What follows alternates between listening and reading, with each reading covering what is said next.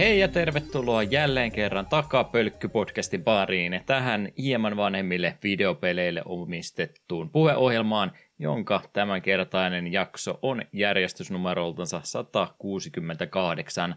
Julkaisupäivämäärä tälle on 10. lokakuuta 2023.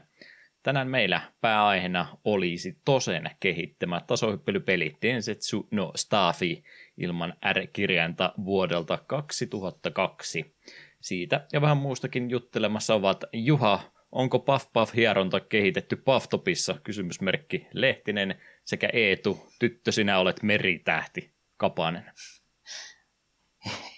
Heipä hei, tähän en ollut valmis. Tyttö, sinä olet meritähtivitsi on kyllä jonkun toisen keksimään, mutta se sopii tähän aika hyvin, vaikka Tose ja Nintendo ja kaikki muut ei ole itsekään ihan varma, että mikä olen Tose Stafy on. Se on tähti ja se on myös meritähti, jotain siltä väliltä. Jep.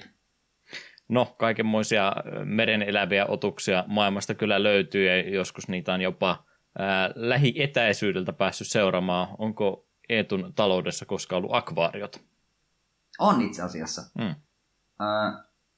Ala-asteikäinen on ollut, niin meillä oli akvaario.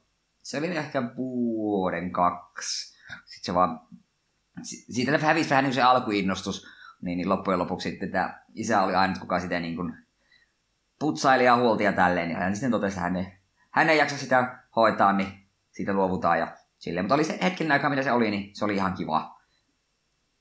Oliks? Erilainen määrä kaloja oli ja kaikkea. Montaks litraa oli ja mitä kaikki kaloja löytyy. Ei minäkään muista yhtään, mitä meillä oli, kun meillä oli myös. Joo, en kyllä litrasmäärä sano. Ei se kauhean iso ollut, mutta oli se. Paras kala oli semmoinen saatana, joku monni se oli. Ongelma oli siinä, että kun se oli aina jossain piilossa, se ei paljon näkyville tullut. Se oli hauskan näköinen. Vielä parempi oli se, kun otti kaloja silloin, kun niitä oli vielä jossain tämmöisiä, no mä en tiedä mitenkä nyt eläinliikkeessä vielä, kun aika varjokaloja niistä, kuinka monesta paikkaa heti löytyy mukaan, mutta lähinnä se, että kun kalavalinnat teki sen mukaan, että mikä olisi nyt kivan näköisiä ottaa ja pistää ne kaikki samaa tankkiin ja viikon päästä katsoa, että eikö niitä ollut enemmän jossain kohtaa ja sitten kattelee samaan aikaan sitä sisustaa, kun siellä joku isompi kala vetää pienen suuhut. Jaha, se olikin varmaan syypää sille, että monimuotoisuus väheni aika nopeasti tässä näin, mutta tekemällä oppi. Joo, sehän siinä just on, että jos oikeasti akvaarioita pitäisi kannattaa oikeasti perehtyä, että mitä kaloja sinne kannattaa ottaa, kun ne tietysti lajit on vähän semmoisia, että ne ei ihan hirmu pitkään sillä viihdy keskenään. Silläpä monnit oli hyviä, että ne vaan mötkötti siellä pohjassa ja ne ei välittänyt muusta menosta mitään. Niin lehtikaloja meillä oli kanssa muutama ja muistan, jossain ehkä kuulin, että ne on esimerkiksi semmoisia kaloja, että ne ilmeisesti osaa olla tiettyjä kaloja kohtaan varsin aggressiivisia. Joo, ja vielä pistää pientä sankoa kiertää ympyrää, niin varmastikin tekemisen puutetta sieltä sen verran löytyy niiltäkin. Joo, meillä oli pieni akvarioinsi siinä vuosituhannen vaihteen tietä, millä se taisi. Mä en muista, olikohan Ilta-Sanomissa vai missä just muutenkin muistelit, että sekin oli koko akvaariovillitys vähän semmoinen muoti-ilmiö oikeastaan, ja just muistelin, että vuosituhannen vaihteessa kyllä akvaarioita hirveästi myytiin, ja meilläkin se siitä kohtaa aloitettiin, mutta sitä jatkui sitten kumminkin jonkin verran eteenpäin, ja sitten jossain kohtaa oli semmoinen 550 litranenkin semmoinen 1,5 metriä pitkä isompikin tankki kyllä olemassa, mutta kyllä se sitten oli. En puhu niin kuin minä olisin sen, ettei ihan hirveästi mitään tehnyt, mutta että ylläpitoon vaativa harrastus sekin on, vaikka nyt ajattelisi, että se on vaan tuommoinen mötkö tuossa noin, ja jos nyt kerran päivässä muistaa jotain ruokaakin laittaa, niin ihan jees, mutta kyllä sitä vettä täytyy vaihtaa ja putsata ja muuta tämmöistä harrastusta siinä tehdä, että ei se nyt ihan niin ole vaan, että se on siellä ja hoitaa itse itseänsä, että kyllä sitten sen verran vaivaa vaate, varsinkin tuommoinen isompi tankki kuin mitä meillä sitten oli siinä kohtaa, niin siinä oli aina sitten se riski, että jos jotain sähkökatkoa tai jotain muuta tuli ja laitteet rupeaa sitten vettä vähän vetämään väärään suuntaan, niin isompi määrä vettä pääsi lattialle sen verran monta kertaa, että rupeisi sitten lattialaminaatitkin paukkumaan, kun oli jo niin monta kertaa kastunut välissä. Et kolmannen kerran, kun sillä tavalla kävi, niin sitten todettiin, että joo, se oli kyllä nyt siinä ja akvaarioveksi ja lattiamateriaali uudestaan, niin siihen loppuu akvaarioharrastus sitten, mutta yllättävän pitkään se meillä kyllä muistaakseni oli. No sen rupesi heti miettimään, että sen kokoisen altaaseen olisi mahtunut jopa Kummeliskeitsin suklaamon. No kyllä semmoinen suklaamonin kokoinen alla se rupesi olemaan, mutta olisi pitänyt sitä koittaa ennen kuin se tuli pois myytyä, mutta jäi kokematta tämäkin autuus nyt sitten. Täytyy jostain torista kysyä, että täällä suklaamonille sopivaa akvaariota ollaan myynnissä. Hyvä. Tämmöistä höpinää siihenkin väliin, mutta joo, oletan, että ei tulla hirveästi akvarioharrastuksen kaipuuta enää, että et rupea itse ylläpitämään. Ei, korkeintaan ehkä hankisi just semmoisen, mikä kaikissa noissa piirretyissä on tämmöinen yksinäinen kultakalamalja. Se voisi riittää. Entäs sitten semmoinen terrario jollakin muulle eläimelle, vähän iguanaa tai käärmettä tai hämähäkkiä pyörimään. No en suoranaisesti löydä niistä hirveätä iloa, ja toiseksi mulla on käärmekammo, niin käärme on semmoinen aika no-go. Että käärme pysyköön luonnossaan, ja mieluiten ei siellä luonnossa minä olen. Just menen sanoa, että käärmet on ilmeisesti ihan hyviä lemmikkiä loppuviimein, mutta ehkä mä en sitten painosta enempää. Ei kiitos. Harvoja asioita, mitä minä oikeasti pelkään, mutta se on lapsuudesta asti. Käärmekammo musta on kova, minä en mene. Jos me on kävelemässä metsässä, ja me näen, että 10 metrin päässä on kyy, jonka me voisin kiertää. Me käyn toiseen suuntaan, syötän sen metsän palaamaan, enkä näin ikinä palaa. Polttaa metsän perästä.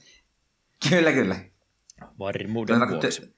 Menee vähän sivuraita, että työkaveri asuu vanhassa talossa, ja sieltä kuulemma useamman kerran on löytänyt keittiöstään kyyn, koska sieltä se on jostain perustuksistani päässyt luikertelemaan sisälle. Ja muutaman kerran kuulemma oikeasti aamukahvilla, että aha, täällähän on kyy, ja vienyt sen vaan pois. Ja toinen työkaveri kanssa kammoo käärmeitä täysin ja sanoi, että hän ei ole siihen taloon enää toista kertaa olisi mennyt, jos siellä olisi tuolla tavalla käynyt hänelle. Joo, onneksi sen verran pohjoisessa asumme, että meillä nuo vaaralliset eläinlajit aika vähissä on, mutta kyllä tännekin jotain pientä mahtuu. Ei sillä, että kyy nyt välttämättä aikuista miestä puremasta heti tappaisi, mutta että ikäviä otuksia kumminkin, jos pääsee suuttumaan. Kyllä, ja se on just sitten, kun minäkin tiedostan, että jos me kyyhyn tuolla törmään, niin ei se minun tapa tai hyvin pienen takana edes puree, jos me sitä härnäämään. Mutta se riittää se pelko, se riittää. Minä tiedän, että se on kärmeä ja minä en pidä. Mene pois. Jep. No, jos akvaariota et ole ylläpitänyt ja kyykärmeitä et ole asunnostasi poistanut, niin mihinkä olet mahdollisesti aikasi sitten käyttänyt? No pelattua on tullut ihan kivasti tässä tosiaan viikollin vappalla, niin aika pitkälti kaikki pidempiaikaiset projektit sain pois alta. Fire Emblem Engage paukku läpi, samoin se One Piece Odyssey paukku läpi, niistä ei kummassakaan mulla nyt hirveästi mitään lisättävää ole. Ja Legend of Dragoonissa on kakkoslevyn ilmeisesti loppupuolella. Kummituslaivassa olin tuossa ennen kuin viikonloppureissuun lähdin, niin kummituslaivan hoidin pois alta. Kakkoslevy, paras levy. Okei, hyvä tietää. Hieno peli. Mutta sitten jotain ihan kokonaan uuttakin pelaillut, niin koska mä menin se One Piece läpi ja ajattelin siitä, että no pitää tältä PlayStation Premiumista plussasta jotain pelattavaa vielä kehitellä. En halunnut vielä hypätä seuraavaan Jakusaan, niin siellä asui silmään Control, Pleikkari Vitosin tämä Ultima Edition, ja ajattelin, no tää on ilmeisesti ihan kiva peli. Paukuttelin sen läpi aika nopealla tahilla, ja pelimekaanisesti oli ihan ok. Me sanoisin, että se oli 3/5. Että se ei niin olisi se tavallaan aika yksitoikkoista, sillä loppujen aseessa ei ollut hirveästi variaatioa. Ja suurin hauska työkalu oli tämä, jos telekineen sieltä pystyt sille heittelemään esineitä tai granaatteja takaisin. Tai sitten, kun sai vähän upgradeja, niin pystyi myös heikkoja vihollisiakin pystyi nappaamaan ilman ja niitä viskomaan toisiaan. Niin se oli ihan hauskaa. Se rupesi vähän toistaa itteensä. Ja sitten kun se koko peli sijoittuu siihen saman rakennuksen sisään, vaikka sille tapahtuukin outoja juttuja ja silleensä, niin maisemat käy tyylisiksi, ja siinä pelissä on aivan järkyttävä huono kartta. Kun kuitenkin sitä karttaa ei pysty pyörittämään mitenkään, pysty zoomailemaan, siinä ei näy. Se näkyy, että okei, kartalla näkyy, että objektiivi on tuossa, mutta se ei näytä, millä tasolla se on. Niin useamman kerran me sille pyöritään, mitä helvettiä, että kun aivan selkeästi objektiivi on tässä, sitten selviää, että kun olisi mennyt pari huonetta kiertää eteenpäin, niin sieltä menee toiseen kerrokseen, ja menee täsmälleen samaan kohtaan niin kuin kartan mielestä, vaikka oli alemmassa kerroksessa. Et siinä ei ole niin yhtään syvyyttä enää siinä kartassa oikein ollenkaan, eikä myöskään kun tosi monessa pelissä on, että jos se oot menossa sitä objektiivia kohti, niin sulla niin näyttää joku nuoli tai joku silleensä. Ja jotain niin osviittaa, että onko se niin samalla tasolla sunkaan, onko se ylempänä vai alhaalla. Niin tuossa ei ollut mitään semmoista, niin se aiheutti vähän turhautumista. Ja jos sitten se ylipäätään, jos kartta oli niin huono, niin enemmän me hyödyin siitä, kun seinillä siellä oli kylttejä, että missä mikäkin osa tuo niin kuin sen tutkimuslaitoksen osastoja. Niin niitä seinäkylttejä ja niiden nuolia seuraamalla pärjäs paremmin kuin karttaa katsomalla. Hmm. Ja tarinasta minä oikeasti yritin ekat 1,5–2 tuntia oikeasti keskittyä ja kuunnella, mistä tässä on kyse. Sitten me jossain kohtaa mentiin vähän vaan kärryllä, että ei minua kiinnosta. Ei, niin kuin, ei olisi vähempää voinut kiinnostaa, jotain tiede-hiipahölöpäin ne puhuu. Ei minulla ole mitään hyö, mikä tämä mystinen HIS-systeemi oli, mikä pisti näitä vihollisia, tai korruptoi näitä tyyppejä, teki niistä pahiksia ja ylipäätään sitä koko rakennustakin korruptoi. Ja mikä tämä päähenkilön velitila nyt oli, niin joo, jotain oli tapahtunut, se veli kidnappattiin ja se velikin kai pelin lopussa oli ja tälleen, mutta me oli ihan pihalla kaikissa siinä lopussa. Ei minua vaan kiinnostanut se jotenkin. Ei onnistunut heti alusta nappaamaan mukaan, vaikka yritin, niin sitten se mielenkiintovaikutus haahuili. Mutta aina pelin parasta antia oli kuitenkin Martti Suosalon ääninäyttelemä Janitor Ahti. Ahti on huikea mies, ihanalla ralli-englannilla, kunnon suomi-aksentilla siinä vääntää. Ja etenkin kun hänen puheessaan välillä sitten tulee se yksittäinen perkele väliin. Ja sitten tosi paljon käytti suomalaisia sananlaskuja suoraan käännettynä englanniksi. Niin nämä varmasti aiheuttanut muunmaalaisissa pelaajissa suurta hämmennystä, että miksi tämä ihminen puhuu jostain lusikan nurkkaa heittäisi, mitä tämä tarkoittaa ja niin poispäin. Ja saunan takana on tilaa ja muuta. Niin se oikeasti, Ahti oli huikea hahmo ja teki tuosta pelistä pelaamisen arvoisen. Hyvä, että vähän suomiväriä saatu muun muassa sillekin. Kyllä. Ja sitten itse viikonlopun aikana tuossa just kun olin kavereiden kanssa, niin eräs kaveri sitten tämä Controlin nimenomaan kehui ja sanoi, että jos on Alan Wake 1 pelannut, niin ilmeisesti Controlissa on aika paljon siihen viittauksia ja tälleen, sen sitten sitä saisi enemmän. Niin mulla on vieläkin Alan Wake pelaamatta, se pitäisi olla jossain kohtaa oikeastaan jaksoaiheeksi, että saisi sen pelattua. Niin pitää katsoa, että jos se, sitten kun sen olisi läpi, niin sitten lukisi vaikka jostain vähän tuosta jonkun synopsiksen vasta Controlista, koska mä oon tosiaan täysin pihalla, mitä pelin lopussa tapahtui. Mä en ymmärtänyt yhtään mitään. Nautin vaan sitä kokemuksesta, ei sun tarvitse ymmärtää mitään. Niin, no totta. Jotta sun arvostelu olisi täydellinen, minkälaiset kontrollit siinä oli. Joo, ihan hyvät. Joo, kyllä mä... No niin, jakson paras vitsi. Juu, ne tuulattiin jo näin aikaisin. Joo, kyllä mä itsekin olen sanonut, että olisi pitänyt pelata se jo aikoista, kun sitä ihan rahaa maksoin. En ihan täyttä hintaa, mutta ekoja olla jää pienellä alella. Tuli se Steamin kautta hommattua, mutta vieläkin kokematta, että olisi varmaan sellainen vaikka nyt... välttämättä 10/10 peli ei olisikaan, niin pistäisi vaan graffat täysille ja RTX maustet päälle, niin koittaisi, että miten siitä pystyisi tämmöisenä paukkuna nauttimaan sitten, vaikka ei nyt suhun ihan täysin iskenytkään. Se on aina paha vaan, kun toinen ehtii pelaamaan tämmöisen pelin, mikä on omalla listallakin ollut jo pitkään, niin no en mä nyt sitä sitten pelaa, Eetu jo puhuu siitä, niin tässä meni jo puolet syystä pelata se ainakin, kun ei pääse enää puhumaan siitä. Aivan näin, no ehkä se ymmärrät tarinan, niin sitten voit kertoa siitä. Muuten en ole nyt muuta pelaillut, mutta katsoilupuolella mulla on tarvinnut olla aina joku TV-sarja vähän niin kuin puolitaustalla. Eli se on pakko olla komediasarja, että se on just semmoinen, että mun ei pakko täysillä keskittyä. Mä alkoin niitä Midlen katoin ja sitten yritin muutamaa muuta sarjaa. Tämän Rick and Mortin tekijän, Roilandin tämän Solar Opposites, kun sen nimi nyt on, tämä tämmöinen avaruusolento sitcomi. Me katsoin sitä kuin 3 jaksoa ja siinä vaan niin aistit, että okei, siis tämä on Rick and Morty-tyylillä tehty, että joo, tästä näkee ja tuntuu kaikki niin kuin Rick and Morty, mutta vaan niin kuin huonompana, niin se ei oikein ole lähtenyt. Jätin sen aika nopeasti tosiaan kesken. Mutta sitten osui silmään tämmöinen sarja kuin It's Always Sunny in Philadelphia. Tätä sarjaa on paljon kehuttu ja siitä on paljon meemejä ja Danny DeVito ilmeisesti on siitä saanut aika paljon kiitosta. Niin, eka kausi, siinä ei vielä Danny DeVito ollut mukana, ihan ok, 4 tyyppiä pyörittää baaria ja ovat suoraan sanoen ihan hirvittäviä ihmisiä. Ne on ihan kauheita ne ihmiset, on kaikki äärimmäisen itsekkäitä ja muuta, mutta niin. Sitten kakkoskaudella Danny DeVito astuu kuvioon ja sitten se sarja oikeasti alkaa. Se on ihan huikea hauska sarja, mutta se on sitten koko ajan kyllä, kun huoltaan aivan järkyttävän kamalia nämä ihmiset. Aivan hirveitä, no sekä toisilleen että muille. Se on kun aina hyvistä komediasarjoista puhutaan, niin ihmiset aina muistelee 10, 20, 30 vuotta vanhoja sarjoja eikä mitään modernia, niin tämä on niin se melkein ainut poikkeus, mistä kaikki tuntuu tykkäävät, jotka on sitä kattonut. Se oli vaan hauska, kun mä niin kuvittelisin, että no kertaan varmaan nopea projekti, 16 kautta. Okei, mun ei hetken tarvi toista sarjaa etsiä. Oliko se minkä kautta katsottavissa? Disney Plusassa on kaikki. Ainakin. Varmaan sitten ainoastaan sieltä, kun Disneystä puhumme. Niin voi olla. Mutta joo, ei mulla tähän hätää muuta. Asia hyvä, niin parempi ehkä näinpä, ettei me yli tuntia alkuhypinöihin niin kuin jo pari viime kertaa mennyt putkeen, että huolestuu vähän, kun sä olet pelannut niin kovasti kaikkea. Järjestys, mitä käy asioita läpi, aina mukava myötäelää toisten ihmisten kautta. En ole itse muuta kuin töissä käynyt ja pelejä pelannut välillä ja ehkä nukkunutkin välissä, mutta sisko kävi Japanissa pyörähtämässä tuossa juurikin tuli viikko sitten takaisin. Joo, pari viikkoa oli reissussa ja tietysti hän halusi hirveästi mulle tuliaisia kaikkeen mukaan tuoda, niin ajattelin pari näyttää, koska tämä on hyvä audiovisuaalinen kokemus, kun näkee kaikki, että mitä täällä on käsissä ollut, mutta tietysti halusi tosiaan kaikkea mahdollista tuoda, niin Nobel Super Mario karkkia mässytään nyt tässä samalla, kun yritän höpöttää mitä kaikkea muuta. Harmi, kun diashow-ajat on mennyt jo ihmisiltä ohi, ettei ole sieltä lomareissulta semmoista 2,5-tuntista diashowta, niin kuin tuossa Simpsoneissa aina. Mitäs nämä oli? Velma ja Päti vai ketkä oli aina halus näyttää, niin tämmöistä olisi voinut harrastaa silloin aikana, mutta Japanista asti makeisia, mutta kyllä nämä nyt ihan viinikumilta selvästikin tuntuu nämä kaikki, että en nyt tiedä, pitikö Japanista näitä välttämättä. Noita sakemakuisia kitkatteja olisi varmaan pitänyt pyytää tulemaan, mutta olisiko niiden tulliin kiinni. Sanoo, että on liian iso alkoholiprosentti niissä, ettei näitä saa tuoda liian kovaa kamaa sieltä selvästikin.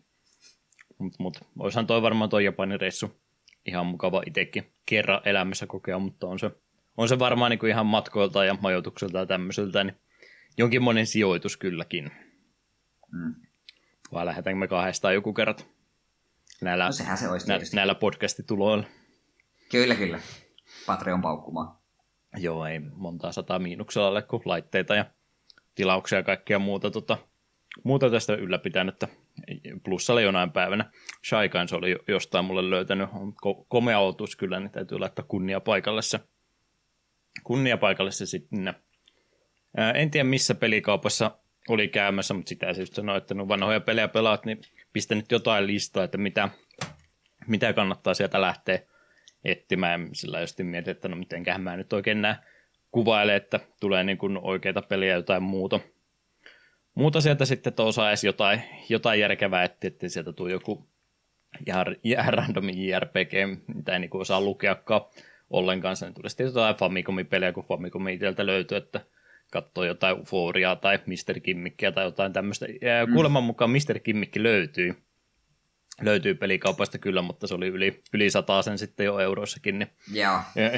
Ymmärrän kyllä, että ei ehkä enää paljon kannata rahaa käyttää, että on näköjään sanaa kiirinyt Japaninkin asti, että ei kannata Mr. Kimmikkiä myydä noille länsimaalaisille, kun ne ei ole oikein halvalla sitä peliä koskaan saanut. Mutta Rockman 7 löysin. Oho, hyvä löytyy. Niin. 1 ja 6 ei ole löytynyt, niin 7 siihen jatkoksi. 8 sitten vielä jostain. Jotain tuolla muutakin makeisia ja muuta olisi, mutta ehkä mä en niitä nyt mässyttele tässä kaikkia tässä näin. Mutta varmasti mukava reissu ollut siis. Ja aina kun tuli ja saa, niin vielä parempi. Oma pelaaminen, mysteeripeliä jonkin verran työstänyt eteenpäin. Varmaan 10 tuntia ainakin vielä palaa lisää, kun pienissä erissä sitä palastelee ja kaikkea muuta vanhaa, mitä on mainittu. Ja yksi niistä on tietysti Yakuza Zero ja nyt sitten pienen tauon jälkeen niin on oikeasti kaikki achievementitkin siitä siis tehty.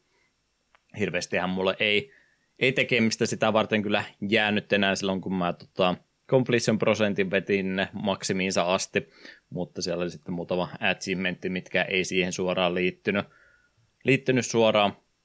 Yksi oli se, että sai kaikki tappelutyyli ja ominaisuudet unlockattu, ja se oli käytännössä sitä, että grindaa rahaa sen verran. Että saat ostettua ne kaikki sitten. Tämä on muuten tosi huono, kun on viinikumisuus ja yrität puhua jotain samalla. Niin tämä oli erittäin huono idea. Mä heitin tuon pussin kyllä veiksi, ei pysty enempää syömään. Anteeksi. Mutta tosiaan aikaa lähinnä vaan menin siihen, että olisin nyt voinut jotain Mr. Shakedownia käydä koittaa haastamassa ja niitä rahaa viedä, mutta kokeisin helpommaksi, kun tuosta sohvalta käsin, niin pystyy toista ruutua kattelemaan, niin kattelin TVtä samalla ja sitten kävin vartin välein kirjyillä hakemassa kiinteistöpelistä rahat vaan talteen. Sai sitten yhden päivän aikana sen tehtyä siinä. Samalla muuta harrasti. Niin. Se oli nyt lähinnä vaan, että pelaa sitä peliä enemmän siinä. Että saat se hommattu, että se nyt ei mitään varsinaista taitoa vaatinut. Mutta sitten se oikea haaste oli tämä Climax Battle-systeemi, mikä avautui vasta sen jälkeen, kun peli on ensimmäisen kerran pelannut. Ja tämmöisiä erikoisia haasteita sitten sen kautta laitettu, missä on jotain aikarajaa tai jotain muuta semmoista olemassa erityisehtoa, että niistä sen takia tämmöisiä pieniä pelkkää puhasta taistelua sisältäviä haastejuttuja oli, niin muistatko, että sä olisit näitä testaillut silloin, kun itse tuota peliä pelasit? En, kyllä me muistan, että siinä, eikö se melkein joka chapterin jälkeen tullut, että uusia Climax Battleja on auennut, mutta en meni ikinä palaa ikinä, mä en nyt katsomaan niitä. Niin. Mun ainut kosketus niihin on se, että sun striimiä pari kertaa katoin ja vaikutti mielenkiintoiselta osaa. Niin joo, en tiedäkään, mutta se itsekin nyt muista, että tuli niitä ilmoituksia, että uusia Climax Battleja oli auennut, että pääsikö niitä sitten pelaamaan jo aikaisemmin, mutta voi olla, että mä vaan olin itse ehdon laittanut itselleni, että pelaa sitten vasta ne, kun on itse tarinakin vedetty siitä läpi. Mm. Mutta kumminkin siinä se 36 kohan oli tarkka määrä, mitä oli näitä Climax Battleja olemassa eri ehdoilla, että valtaosa niistä nyt oli semmoista, että meni ekalla tai muutaman yrityksen jälkeen, jos ne omat suosikkikompot sieltä selkärangasta tulee ja muuten osaa edes pikkasen reagoida, dodge-nappulaa käyttää ja muuta tämmöistä, niin kyllä ne menee varsin nopeasti, mutta siellä on pari semmoista vähän haastavampaa tapausta kyllä, joko niissä on sitten niin perkuleen tiukkaa aikarajaa, että sen takia ne menee tosi hankalaksi, tai sitten muuten vaan on helttimäärä semmoinen, että ei pysty hirveästi itse osumaan ottaa, ja joudut sitten boss-rassihenkiseen haasteeseen siinä menemään, jossa ei rundia välillä 10% enempää helttiä palauta, niin niissä oli itsellä sitten ehkä ne isoimmat ongelmat. Kyllä nekin sitten, kun oot joitain bossia vetänyt pelin aikana, niin vaikka nyt helttiteemeitä tässä ei pääse ollenkaan käyttämään, niin kyllä sä ehkä niitä tappeluita sen verran muistat, että mikä asia niitä vastaan toimi, mutta kun valitettavasti itse pääpelin aikana, niin kyseinen Mr. Sera oli semmoinen tapaus, että mä en muista vieläkään, että löysinkö mä mitään strategiaa sitä vastaan, vai meninkö mä sen vaan itse meitä apusemalla läpi asti, niin Sera oli semmoinen bossitaistelu, että mä en muistanut sitä oikeasti yhtään mitään, ja se sitten vaati vähän yritystä, ja ikävä just niin kuin hankalin mahdollisin bossi on tuommoisen bossrushin se viimeinen juttu, niin ensin, että pääset sinne asti, vaati pientä treeniä, ja sitten vasta häntä vastaan päästä haastamaan, ja huomaa, että se strategia, mitä käytit kahta edellistä vastaan, ei toimikaan häntä vastaan sitten ollenkaan. Siinä sitten vähän päätä puriste, sanotaanko näin, että joutui pienen rakekuitin heittämään sinne sitten, mutta kyllä sekin lopulta meni, tallenteet nähtävissä kyllä on, ja semmoisella oikein niin väsytyksellä kuin olla ja voi, että jos se yhden strategian löytää, mikä toimii, oli se sitten kuinka hidas tahansa, niin sitä sitten käytetään alusta loppuun asti. Aivan. Mutta joo, tuo striimi oli niitä, jota olin paikalla katsomassa. Äänesi oli hyvin turhautuneen oloinen, kun löysit, että kun vihdoin viimein pääsit siihen kyseisen tuon Climax Battlen niin viimeinen vastustaja ja aika tuossa Sera. Se, ketä vastaan en osaa pelata. Tämähän on mukavaa. No, se just niin, kun äijä vetää aika hyvin, ei hirveästi tunnaudu mistään, mitä sä itse sille teet, ja sitten sua sidesteppaa ja nilkoilla potkia. Se on se yksi lyönti tuonne jonnekin takaraivoon, niin tulee tuo stunni-efekti, että se nyt rupeaa kompottaa mua niin kuin haluaa, ja hupsista kekkaa, ja meni kolmannes helttipaarista tuossa, kun ei voinut enää sen jälkeen mitään painaa, niin sitten piti vaan etsiä, että mikä on se mahdollisimman turvallisen tapa pikkuhiljaa naarmuttaa siltä helttipaarit pois. Ja sillä se sitten lopulta menikin. Mutta nyt on niin kuin ihan oikeasti on ihan kaikki. No edelleenkin voidaan hiuksia halkoa, että olisi siellä vieläkin jotain tehtävää, mistä merkintä voisi pelin sisälle jäädä. Mutta läpäisyprosentti on 100 ja kaikki achievementit on tehnyt, niin kiitti mulle riittiä, kun se Seron kanssa. Ehkä sitten joskus uudestaan. Mutta pieni tauko tuohon väliin ja kivaa myös varmaan sitten kivaa ensi vuoden puolella ruveta jossain kohtaa aloittelemaan, ettei se ole vaan tätä nollaa pelkästään, mistä osaa eniten jotain kertoa. Pisteet kotiin, hieno suoritus. Olen iloinen, että olet ylpeä. Sinun hyväksyntä aina kaipaan. MTGtä, vähän Brothers Warboxi, joka mulla on hyllyssä jo pitkään aikaa ollut, niin sitä availtiin, pelailtiin sinistä ja valkoista drafta sinne. Pari mytikkiäkin sattui kohdalle ja molemmat oli jälleen kerran semmoisia, ettei niitä voi käyttää. Ja se taitaa olla tommoisen formaatin kirous aina, että ihan sama, mitä mytikkiä sieltä nousee, niin harvoin niitä oikeastaan pääsee käyttää, että pitää sitten se dekki jotenkin rakentaa sen ympärille muista semmoisesta spesifikistä korteista, että se oikeasti toimii, tai sitten se täytyy olla joku tosi akrohenkinen kortti, että siitä semmoista oikeata hyötyä on. Et ei oikein auta, että sä sen 8 vuorolla isket pöytään, kun sä sillä seuraavalla vuorolla kumminkin kuolet ennen kuin sä pääset mitään sillä tekemään.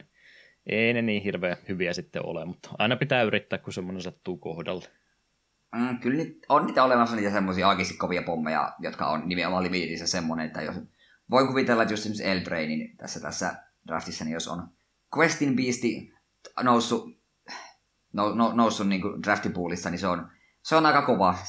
Se on semmoinen seinä nimittäin, että siihen varmaan aika moni vastustaja nostaa kädet ilman, että ei näillä reaalisilla resursseilla, niin Questin Beasti on vähän liian kova mytikki. Mm.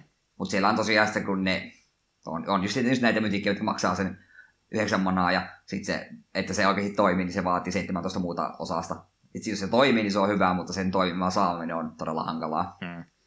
Ja sitten jos sulla on tuommoinen oikein yksi Game Changer-kortti on, ja sä se kerran saat keittiöpöydän haukkumaan henkeä, että herra jumala, mitä se just pelasi, niin seuraavassa pelissä siellä on aina jollakin sitten joku counterspeli tai muuta odottamassa sitä varten, niin se on se yksi kaunis hetki ehkä, kun sä ehdit sen käyttää, ja se oli sitten se ainetilaisuus. Kyllä. Mutta draftaaminen hauskaa kumminkin on, ja täytyy aina vähän mieltä samauttaa, kun nyt varsinkin 2 avattua drafti-boosteriboksia omassa lasivitriinissä piilossa, niin täytyy olla katsomatta sinne suuntaan, että tekisi mieli käydä hipeilöimässä. Ei viitti pilata muiden pelejä.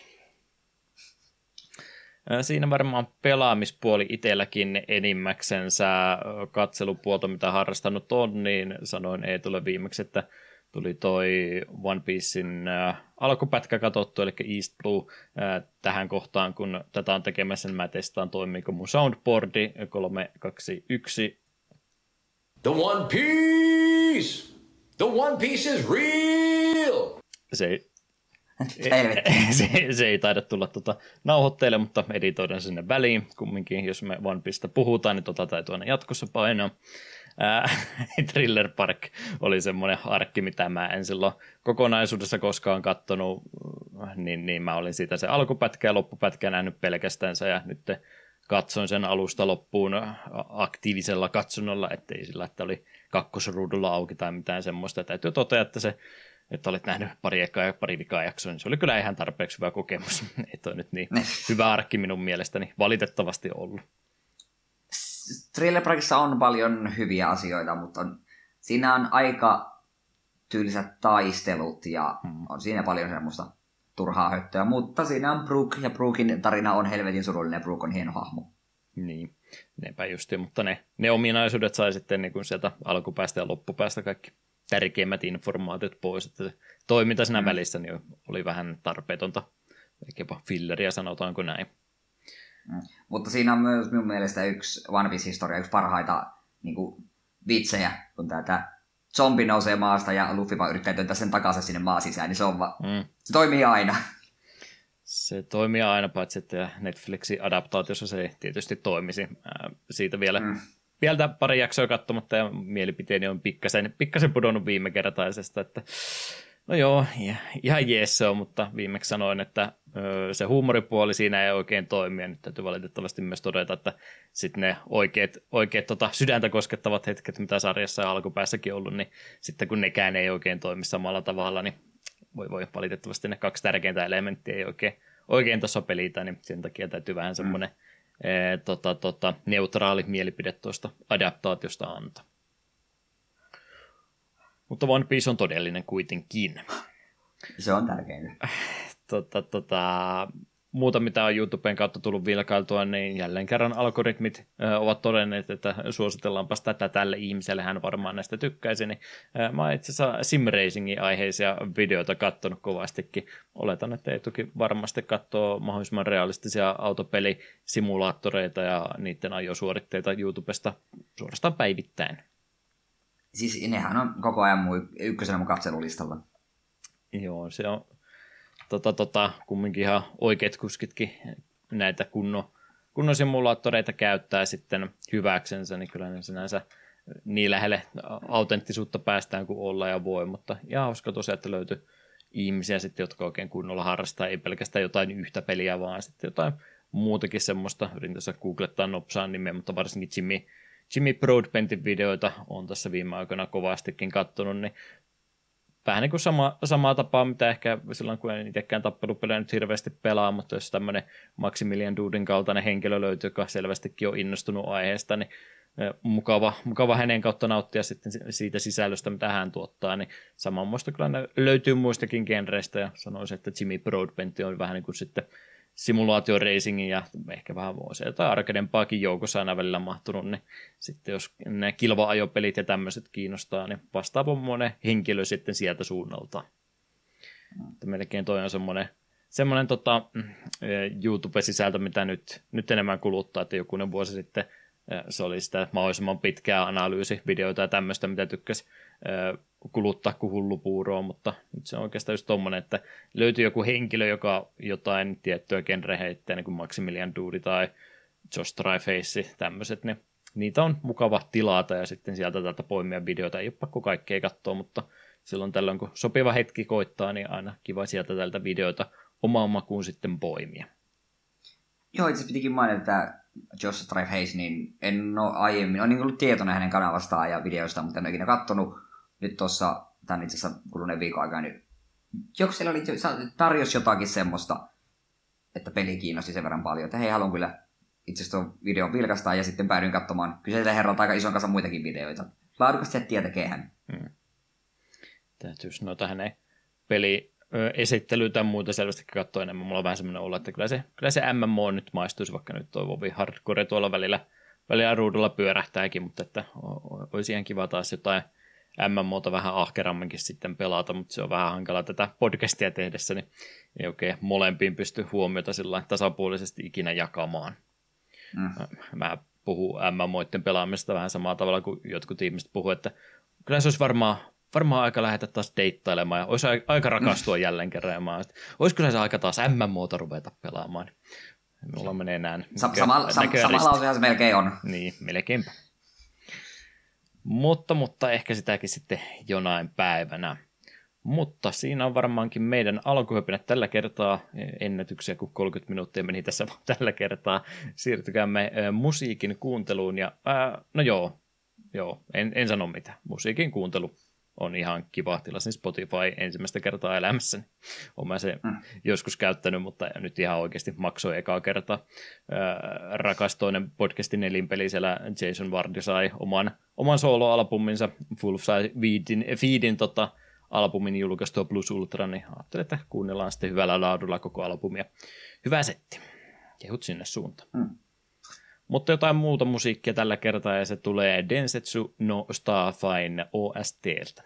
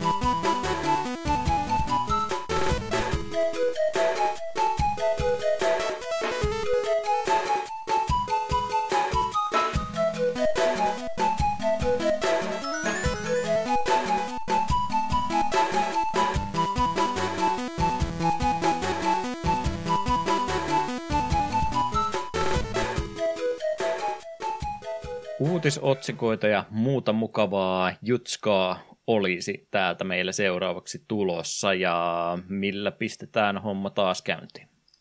Tänä päivänä pelihistoriassa, eli mitä tapahtui ainakin 10 vuotta sitten. Ainakin 10 vuotta sitten on hyvä ja vielä parempi, kun se on 10-10-10, eli 10.10. olisi meillä tänään katsastuksen kohteena, että mitä on tuona päivänä historiassa, pelihistoriassa aikanaan se julkaistu ja takaperoinen järjestys on se hyvä järjestys, mitä käytämme tälläkin kertaa.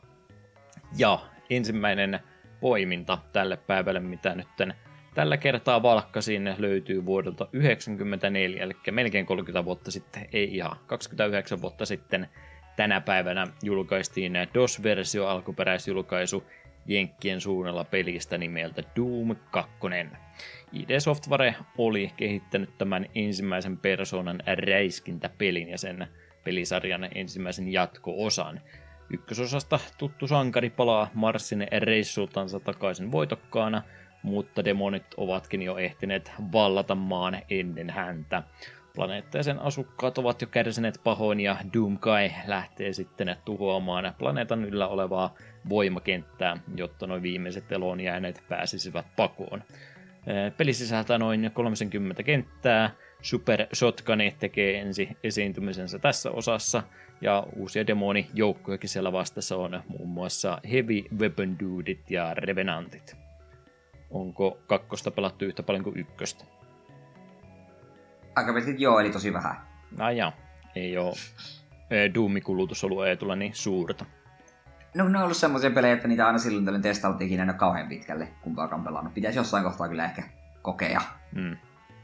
Ykkönen on kyllä tullut hyvin kulutettua, varsinkin sarjavarina ensin ja sitten myöhemmin kokonaisena, mutta itsellä toi kakkonen on vähän jäänyt sillä, että ykkönenkin tuli pelattua paljon sen jälkeen, kun se enää relevantti peli oli, vaikka nyt kivihreä tapaus tietysti kyseessä onkin, mutta en ole kakkosta sitten varmaan jotain Ultimate-versiota vai millä nimellä siitä on sitä myöhempää kokonaispakettia puhuttu, mutta en ole kakkosta niin hirveästi sitten pelannut, on oikeastaan vähiten pelattu Doom-peli itsellä. Vaikka semmoinen suosikki onkin, niin ehkä täytyisi senkin kanssa joskus oikeasti aikaa viettää. Toinen peli, minkä kanssa en lupaudu aikaa hirveästi viettämään, mutta tuli tämmöinen poiminta nyt tällä kertaa otettu. Välillä jotain klassikkoa ja välillä jotain muuta. 2002 vuonna, 21 vuotta sitten tästä päivästä taaksepäin Game Boy Advancelle, josta tämän kertan jakson pääaihekin on ponnistanut pelikauppojen hyllylle, niin samalle alustalle jenkkien suunnalla tänä päivänä on julkaistu Shrek-peli nimeltä Hassle at the Castle. Tose, joka on itse asiassa myöskin, nyt mä rupesin katsomaan, että tässä on itse asiassa aika paljon Starfyn kanssa siis samaa. Tämäkin peli on Tosen kehittämä ja myös 2D-tasohyppelypelistä olisi kyse. Tämä peli kertaa ensimmäisen elokuvan tapahtumia, kun pelaajalle annetaan erilaisia tehtäviä suoritettavaksi. Shrekin lisäksi päästään ohjastamaan myöskin Aasia sekä prinsessa Fionaa. Pelistä löytyy myöskin tappelupelimoodia. Tässä kohtaa mä pahoittelen joka ikistä kertaa, kun johonkin tappelupelimodiin on viitattu jossain pelissä. Mä käytän aina samaa vitsiä, että ei muuta kuin Evo on vaan tommonen peli, niin mä lupaan, että mä en käytä sitä vitsiä enää kertaakaan. Mä oon kuluttanut sen jo puhki. Mutta onko Shrek-vitsinä kulutettu jo puhki? Eikö se ole, siis eka Shrekki varsinkin, niin eikö se ole oikeasti ihan mainio elokuva?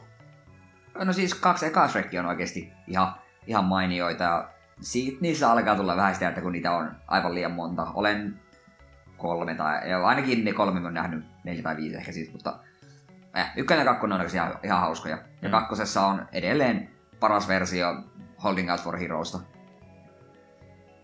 Kyllä.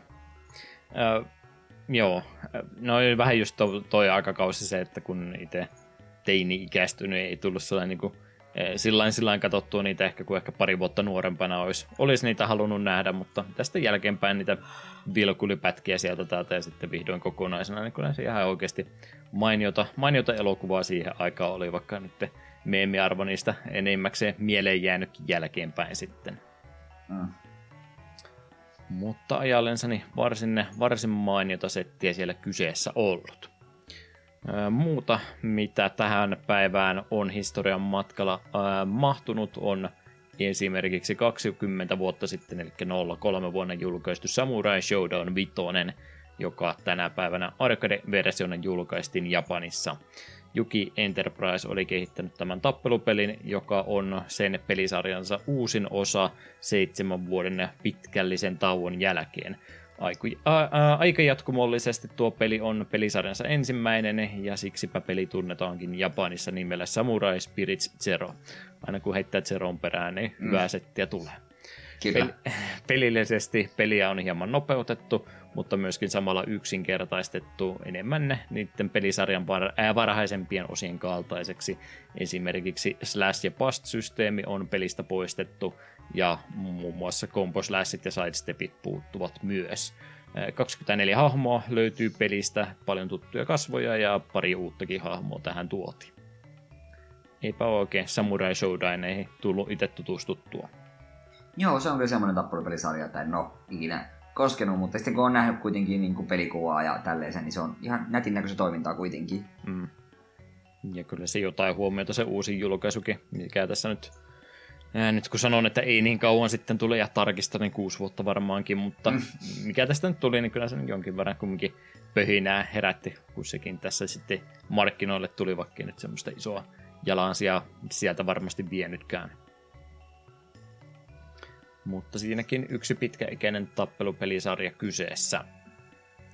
Sitten vähän kokoelman julkaisusta mainintaa. 2007 vuonna, 16 vuotta sitten siis, julkaistiin Steamin kautta Orange Box-niminen kokonaisuus, joka sisälsi pelit Half-Life 2, Half-Life 2 episodit 1 ja 2, Team Fortress 2 ja sitten myöskin alkuperäinen Portaali löytyi tästä kokoelmasta.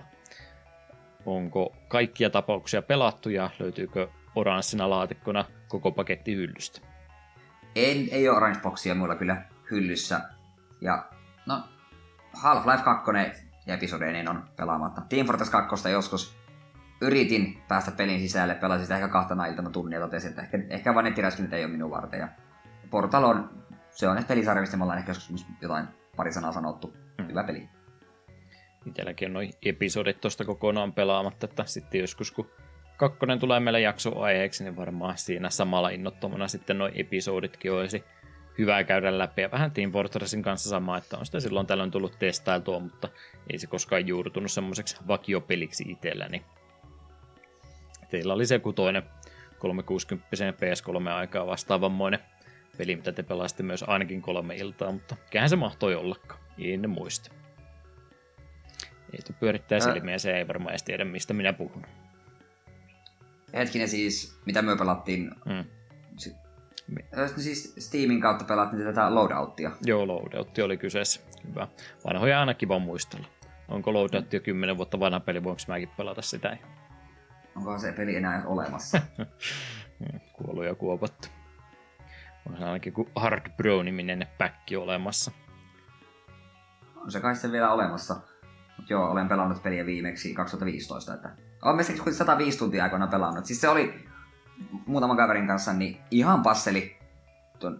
No eihän se oli niin kuin vähän ola yli kuvattu, ei se täysin FPS ollut, mutta kuitenkin se oli ihan kiva, mutta siinä oli se taisi olla, että just niitä aikaa kun me lopeteltiin sen pelailut, niin siinä oli, että olisi tulossa jotain niin kuin tämmöistä PvE-kampanjaa tai tällaista, mutta me ei tiedä tuliko se sitten ikinä. Et ollut sitä koskaan kokemassa. Jep.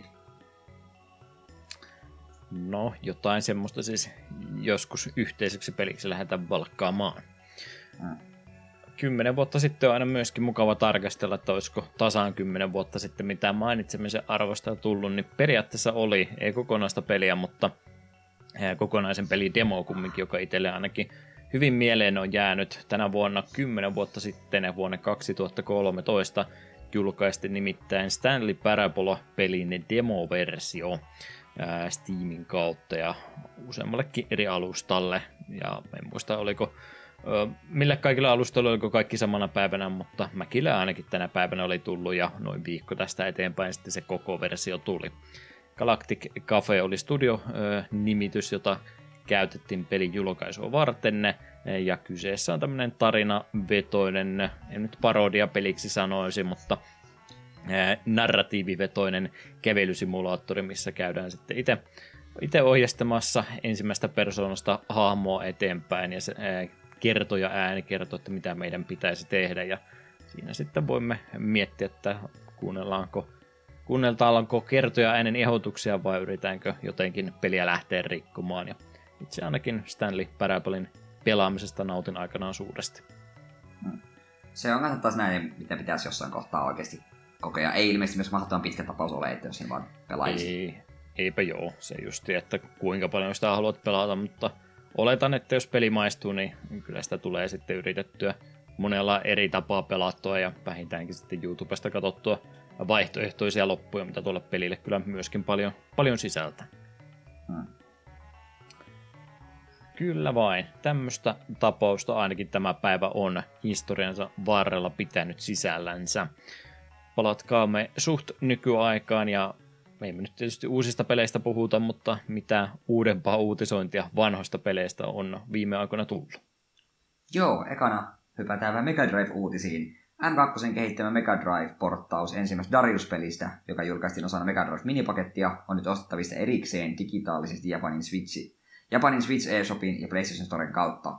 Pelistä julkaistiin paranneltu versio vuonna 2021 erikoisjulkaisuna, joka sisälsi kolme eri pelimoodia ja paranneltu ääniraidan. Ja tuore digijulkaisu on sama kuin tämä vuoden 2021 kasettijulkaisu. Mutta Japanin ulkopuolista julkaisusta ei ole vielä annettu ilmoitusta. Darius on kanssa semmoinen pelisarja, että enpä ole ikinä silleen perehtynyt, vaikka olen tietoinen, että on kuitenkin ainakin jossain määrin tykätty. Samaa mielipidettä kyllä monesta suunnasta tullut, ja voisi teillekin kyllä Smupin pelaaminen maistua, mutta nyt on vähän paha show ainakin jälkeen, että kun on niin isolla aalloharjalla käyty, että mikä on sitten semmoinen peli, mikä sen jälkeen enää maistuu. No, mut jos kuitenkin päädyt Dariusta pelaamaan ja haluat lisää Dariusta, niin Hamster Arcade Archives julkaisee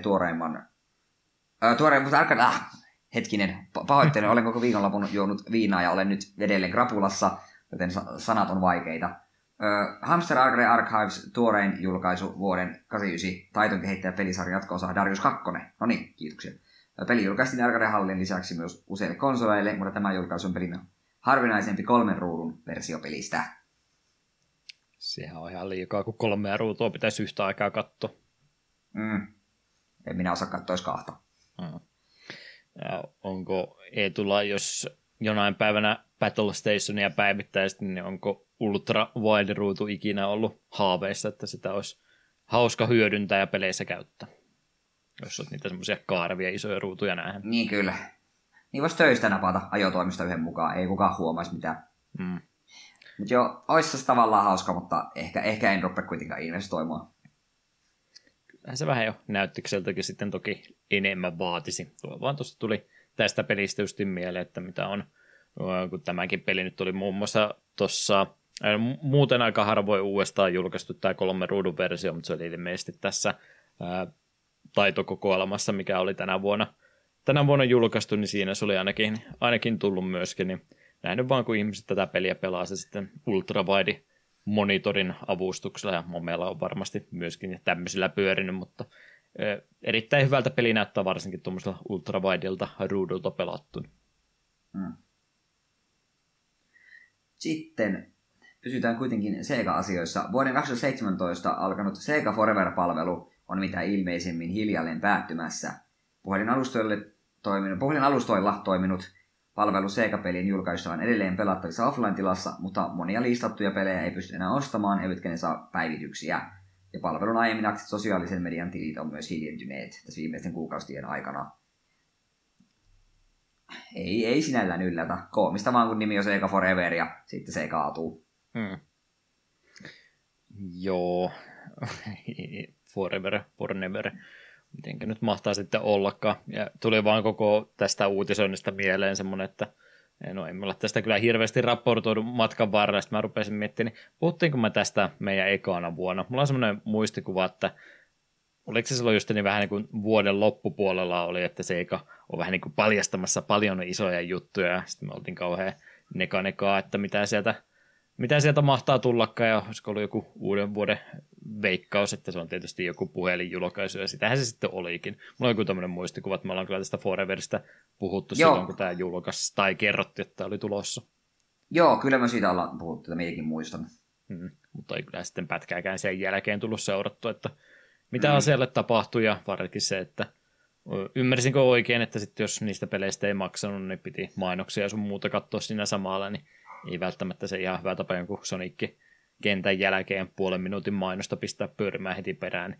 Ei ollut alustallaan ja toteutus tavallaan koskaan semmoinen itseä kiinnostanut systeemi kyllä, niin enpä ihmettele, että tämmöinenkin katoamassa sitten pikkuhiljaa olisi. Ei päästä Comic Zonea pelaamaan puhelimella nyt. Tässä on varmaan ihana kokemus. Sitten vielä viimeinen isompi uutinen. Nintendo ilmoitti sulkevansa Wii U- ja 3DS-konsolin verkkopelipalvelut ensi vuoden huhtikuussa. Alusta ja verkkokaupat suljettiin tämän vuoden alkupuolella ja seuraavaksi päättyi myös mahdollisuus käyttää pelin nettiominaisuuksia. Poikkeuksena kuitenkin ovat Pokémon Bank ja Pocket Transporter-palvelut, joiden tuki jatkuville ainakin toistaiseksi. Se on aina harmillista, kun nykyaikana nuo konsolit on sinällään niin netistä riippuvaisia, ja eihän niitä tietenkään niin nettipalveluilta ikuisesti pitää, kun se konsoli ei enää myy, eikä sillä pelejäkään myydä juurikaan, niin nehän on sinällään turhaa Nintendolle ja näille näitä pitää palveluja yllä, mutta ymmärrän, että se joitakuita harmittaa. Joo, lähinnä noin Wii U-jutut, että miettii, että mitä sillä olisit pelannut, että ne olisi siellä jossain valikon takana ollut, että olisitko halunnut netissä käydä tämmöistä pelaamassa tai jotain muuta. No, itsellä ei Wii Uta koskaan ollut ja tuskinpa tulee koskaan olemaankaan, niin ei sinänsä haittaa. 3DS:ssä se vähän ärsyttää, kun aika monessa pelissä, mitä omastakin pelihyllystä löytyy, niin vaikkei mitään niiden nettiominaisuuksia käytä, mutta joku Bravely Defaulttikin, niin aika paljon tyrkyttää sitä, että rupeaa nyt sitä kylää vaan tekemään ja kaikkia nettiominaisuuksia ja muuta tämmöistä hyödyntää, niin kun mä nyt vaan haluaisin, että ne olisi siellä jossain pois silmistä sitten. Se on varmaan monessa pelissä tämmöistä asiaa, mitä se suostuttelisi koko ajan netin kautta jotain tämmöistä sosiaalista pelaamista harrastaa, mutta kun sitä ei sitten enää olekaan siellä, niin mitäs teet? Et voisi kipata, mutta pakko on kuunnella semmoisetkin tutoriaalit läpi. Totta. 3DS:ssä tuo ehkä vähän enemmän haittaa, vaikka sillä nyt ei sillä monin pelinä varmasti niin hirveästi pelaisikaan, mutta varmasti siellä kuuntelijoissakin jotain, jotka on 3DS:llä jotain nettipeliä harrastanut kovasti. Ja Pokemonilla tietysti omat erikoisoikeutensa. Pokemon Privilege. Parempi kumminkin, että pääsee vanhojen poksuun ja siirtelee vanhojen pelien välillä. Ymmärrän kyllä, minkä takia sille annetaan erityisehto. Tämäkin ongelma ratkaisi, kun julkaisevat vain ne kaikki Switchin kautta, niin ei tarvitsisi kikkailla liikaa. Se on ihan totta. Kyllä vain. Pikauutisia myöskin muutama kappale heitettäköön ilmaan. Evercade on yksi kiva uutisoitava asia, koska heillä tuntuu aina jotain kivaa kerrottavaa. Tällä kertaa vaihtelun vuoksi jotain ei-kivaa kerrottavaa. Evercade nimittäin ilmoitti, että heidän laitteellensa julkaistut Atari-kokoelmat sekä niiden valmistus on nyt päättymässä vuoden vaihteessa. Asiaa vähän kaareltiin uutisoinnissa, mutta ilmeisesti Atari-lisenssit oli semmoisia, että he eivät niitä halua sitten tämän alkuperäisen sopimuksen jälkeen enää lähteä jatkamaan enempää. Että jos haluaa päästä noita Atarin vanhoja pelejä Everkid-alustalla pelaamaan, niin kannattaa pikapuoleen pistää ostoslistalle, kun niitä vielä helposti saa. Ymmärrettävä ratkaisu, varsinkin kun ei nyt mikään iso lafka varmasti vieläkään tämänkään menestyksen jälkeen ole, mutta eiköhän noita Atarin pelejä pääse vähän muillakin alustoilla sitten pelaamaan. Luulisi kyllä. Mites Nokia Engagein pelaaminen, onko se myös semmoinen asia, mikä houkuttelisi kovasti? Me ollaan väärä ihmisiä puhumaan Nokia Engageista, mutta ei kiitos. Meidän pitäisi olla oikeita henkilöitä puhumaan Engageista, se on nimittäin... Kyseisen alustan julkaisusta tuli tässä hiljattain pyöreät 20 vuotta täyteen, ja oliko silloin, kun Engageista ensimmäistä kertaa kuulit, niin oliko pienintäkään kiinnostusta lähteä pelaamaan semmoisella alustalla?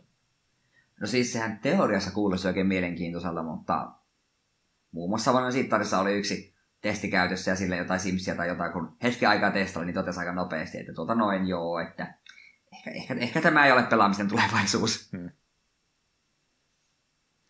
Kumma kyllä mulla on tismalleen sama kokemus, että jossain infotiskillä on nimenomaan Simsia testailtu Engageillä, että joku yhteistyösopimus selvästikin ollut EA-ala ja sitten Nokialla tuon kanssa, kun tätä näköjään sitten muuallakin lähdetty markkinoimaan.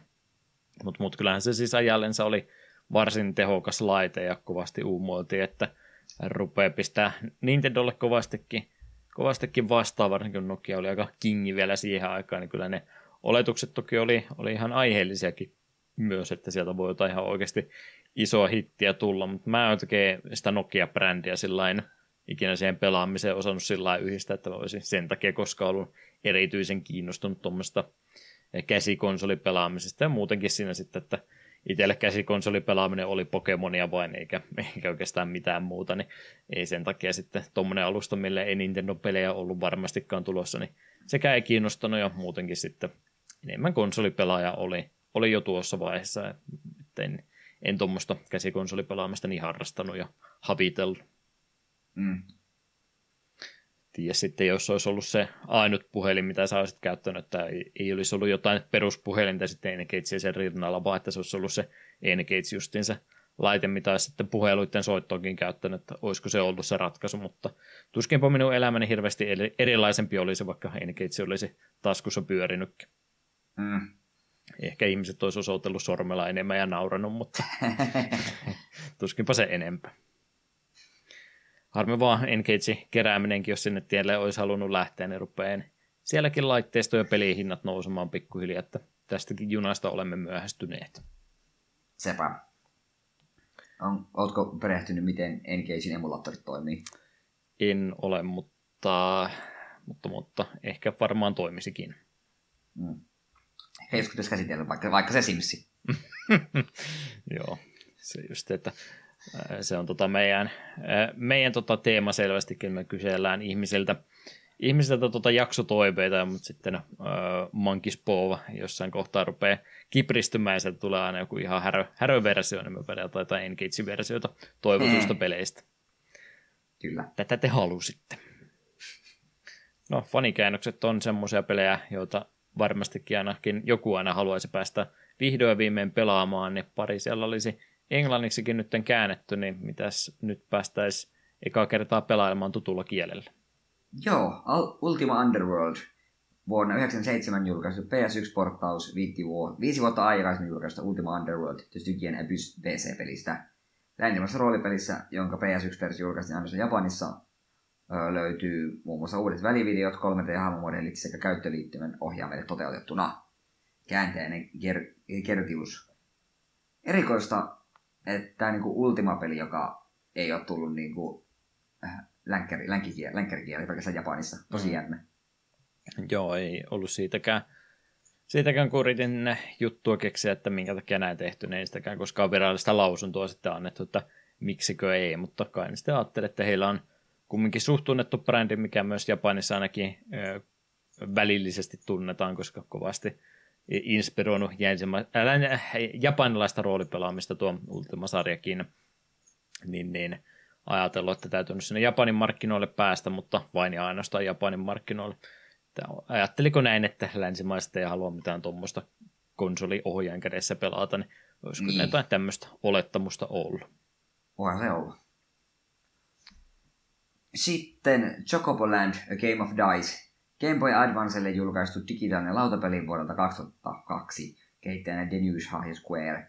Monopolista ja Itadaki Streetistä vaikuttaa ottanut peli julkaisiin ensin Pleikkari 1:lle vuonna 1999 osana Chocobo Collection-julkaisua ja portattiin sitten käsikonsolille. Käsittelystä huolimatta tämä versio sisältää enemmän sisältöä kuin alkuperäinen versio.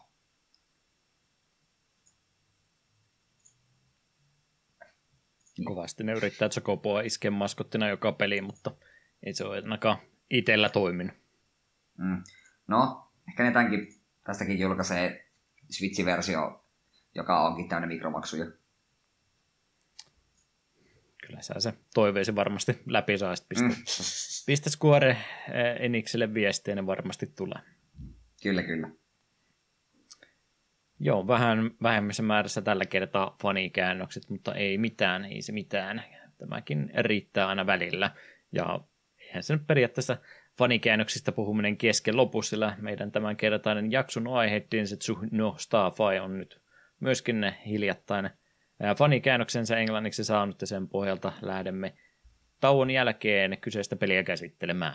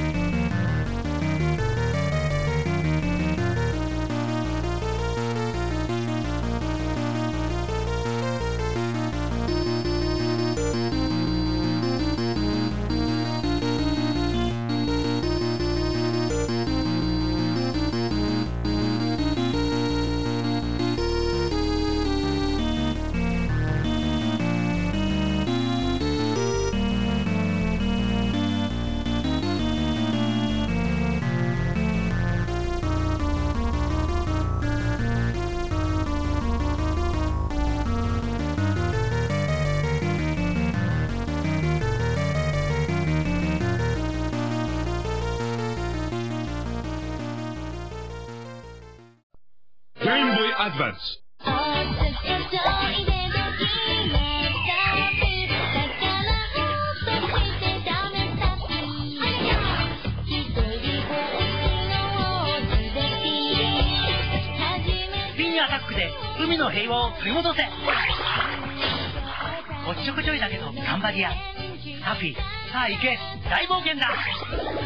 Boy Advance. Densetsu no Stafy. Takapölykynnyn jakso numero 168. Välillä sitä aina ihmettelee, että miten me tännekin asti ollaan jo ehditty, mutta niin se aika vaan rientää.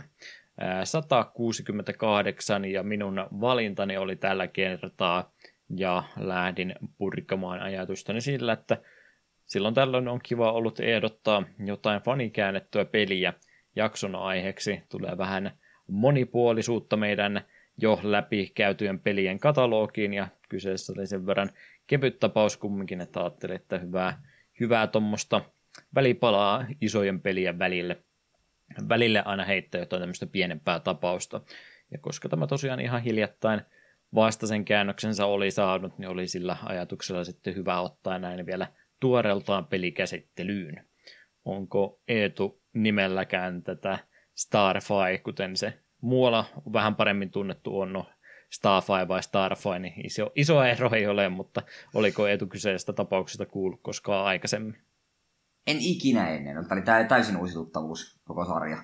Joo, itse on jossain kyllä jonkun materiaalin yhteydessä tullut sivulausessa tämänkin vastaan, mutta en voi kyllä myöntää, että olisin sillain koskaan ajatuksen kanssa lähtenyt kyseistä pelisarjaa tutkimaan, niin hyvä, että siis molemmille jotain lähes täysin uutta ainakin täällä oli meille tarjolla. Mutta minkälaisesta lähtökohdista on tämmöistäkin tapausta siis lähdetty kehittämään? No, kehittäjä tietysti on tässä kohtaa aina hyvä mainita, ja se on studio, joka on paljon tehnyt, mutta harvoin krediittiä sitä itsellensä ottanut. Kyseessä on nimittäin Tose-niminen studio, joka kyllä retropelaajien keskuudessa tunnetaan, mutta kirjoittaa, mutta sen enempää siitä kumminkaan yksityiskohtaisesti ei puhuta, ja sille ihan syynsäkin on. Kyseinen studio on ollut jo vuodesta 79 asti toiminnassa, ja he ovat sitten näitä videopelejä kehittäneet aina 84 vuodesta asti.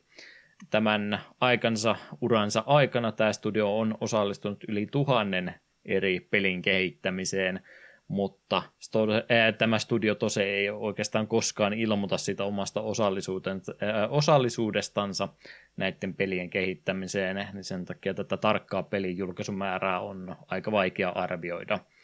Jos jotain wikihenkisiä pelisivustoja käy koluomassa, niistä löytyy mainita, että Tose olisi tämän pelin tehnyt, niin se yleensä perustuu sitten jonkun ulkopuolisen tahon, pelimedian, journalistia ja tämmöisten osapuolten olettamuksiin. Mutta etsimällä, jos lähtee etsimään, niin ei sitä nyt sillain kovin hankalasti piilotettu ole, varsinkin jos käy jotain Bandain, Tomy Corporationin, Jalekon tai ton Namcon, tämmöisten studioiden pelikatalogia läpi, niin aina kannattaa vähän miettiä, että siellä joku Tosekin on mahdollisesti ollut työpanoksessa sitten mukana osallistumassa. Tosen varapresidentti Masa Akarida onkin ihan ääneen sanonut haastattelussa, että heidän studiollansa ei ole sitä omaa visiota, vaan he haluavat nimenomaan toteuttaa asiakkaittensa visioita ja näkemyksiä. Ja senpä takia tämä studio on vähän niin kuin tämmöinen work for hire kautta ehkäpä jonkinlainen kummitushaamustudio, niin kuin haamukirjoitteista puhutaan, niin sama konsepti käytännössä, että nämä ovat haamupelin kehittäjiä. Heidät palkataan, kun halutaan työvoimaa jostain saada kokenutta semmoista. Tämänkin pelin kehitys, eli Densetsu no Stafyn suunnittelu on aloitettu jo vuonna 1995. Silloin Tosen päästä kysyttiin Nintendo suunnalta suoraan, että hei, voitaisiin tehdä teille jotain peliä, onko teille jotain peli-ideaa, mikä pitäisi toteuttaa. Ja siinä sitten molemminpuolisen keskustelun jälkeen toivetta tuli Nintendon suunnalta, että jotain semmoista vähän floatimpaa, eli jos nyt suomalaista termiä pitäisi käyttää, niin jotain ilmavampaa tai leijuvampaa tasohyppelypeliä olisi ihan kiva nuorisolla heittää, niin voisitteko semmoisen tehdä. Muutamaa konseptia testattiin ja lopulta päädyttiin sitten siihen, että vedenalainen seikkailu niin kuulostaisi ihan hyvältä konseptilta tämmöiselle toiveelle. Poikkeuksellisesti sen takia tämä Tosen nimi löytyy tästä Starfy-pelisarjan julkaisusta, sillä he omistavat Nintendon kanssa tämän lisenssin yhdessä. Siitä siis selväksi käy se myös samalla, että Nintendo tosiaan tämän pelin julkaisijana on toiminut. Japanissa peli lopulta sitten julkaistiin vuonna 2002, eli 7 vuotta meni. Tämä ei ole niin iso peli, että se selittäisi pelkästään se, että minkä takia 7 vuotta meni, vaan peli tosiaan, kun se aloitettiin jo alkuperäisellä Game Boylla se kehitys, se rupesi olemaan tiensä päässä jo, niin siirrettiin peli-idea sitten Game Boy Colorilla ja tehtiin vähän uudestaan, ja siinä sitten kävi taas sama, että kun rupesi se julkaisuajankohta pikkuhiljaa lähestymään, niin sitten totesi, että no siellä olisi toi Game Boy Advance tulossa ihan kohta, että voisitteko kerran vielä tehdä sen pelin uudestaan, niin ainakin ne Game Boy Color-versiosta siis prototyyppi olemassa on. En tiedä mihinkään alkuperäinen Game Boy-versio ikinä päätyy, mutta Game Boy Color-versio oli lähellä julkaisua, mutta siinä sitten tosiaan todettiin, että ehkä yritetään kerran vielä vähän hioa tätä timanttia uudestaan, ja sen takia Game Boy Advancelle sitten vasta vuonna 2002. Peli oli tarkoitus Kiinan markkinoillekin julkaista, mutta ne piratoi pelejä niin kovastikin, niin Nintendo sieltä markkina-alueelta sitten rupesi näinä aikoina pikkuhiljaa poistumaankin jo, niin sitä ei sitten tapahtunut. Ja valitettavasti muuallakaan maailmaa peliä ei päästy sitten nauttimaan, että jäi tämä tapaus pelkästään japanilaisten herkuksi. Genreä, jos tälle pelille pitäisi jotain antaa, niin 2D-platformeri tietysti on se mahdollisimman geneerinen tapa, miten peliä voi kuvata, mutta joku wikisivusto käytti pelistä termiä Marine Action Game. Eikö nämä ole just hyviä peligenrejä, kun keksitään joku sana ja action siihen vielä perään, niin se kuvastaa täydellisesti, mistä on kyse. Kyllä. Tuohan sitä Marine Action voi olla kyllä hyvin monitulkinut. Sehän voi olla merenalasta tai sitten se voi olla vaikka Starcraftin Marine, joka sinne yhtäkkiäkin tulee kuvioihin. Kyllä. Olisi pitänyt Ekkoakin siis Marine Action-pelinä silloin aikanaan kuvailla, mutta se jäi hyödyntämättä. Muistan jatkossa paremmin. Kyllä, kyllä. Samoin James Bond 1. Joo, kyllähän tätä peligenren sisältä vaikka mitä klassikoita löytyy. Aina kun veden alla mennään tasohyppelyssä, niin ei voi muuta kuin parasta A-luokkaa sieltä tulla ulos. Kyllä, kyllä.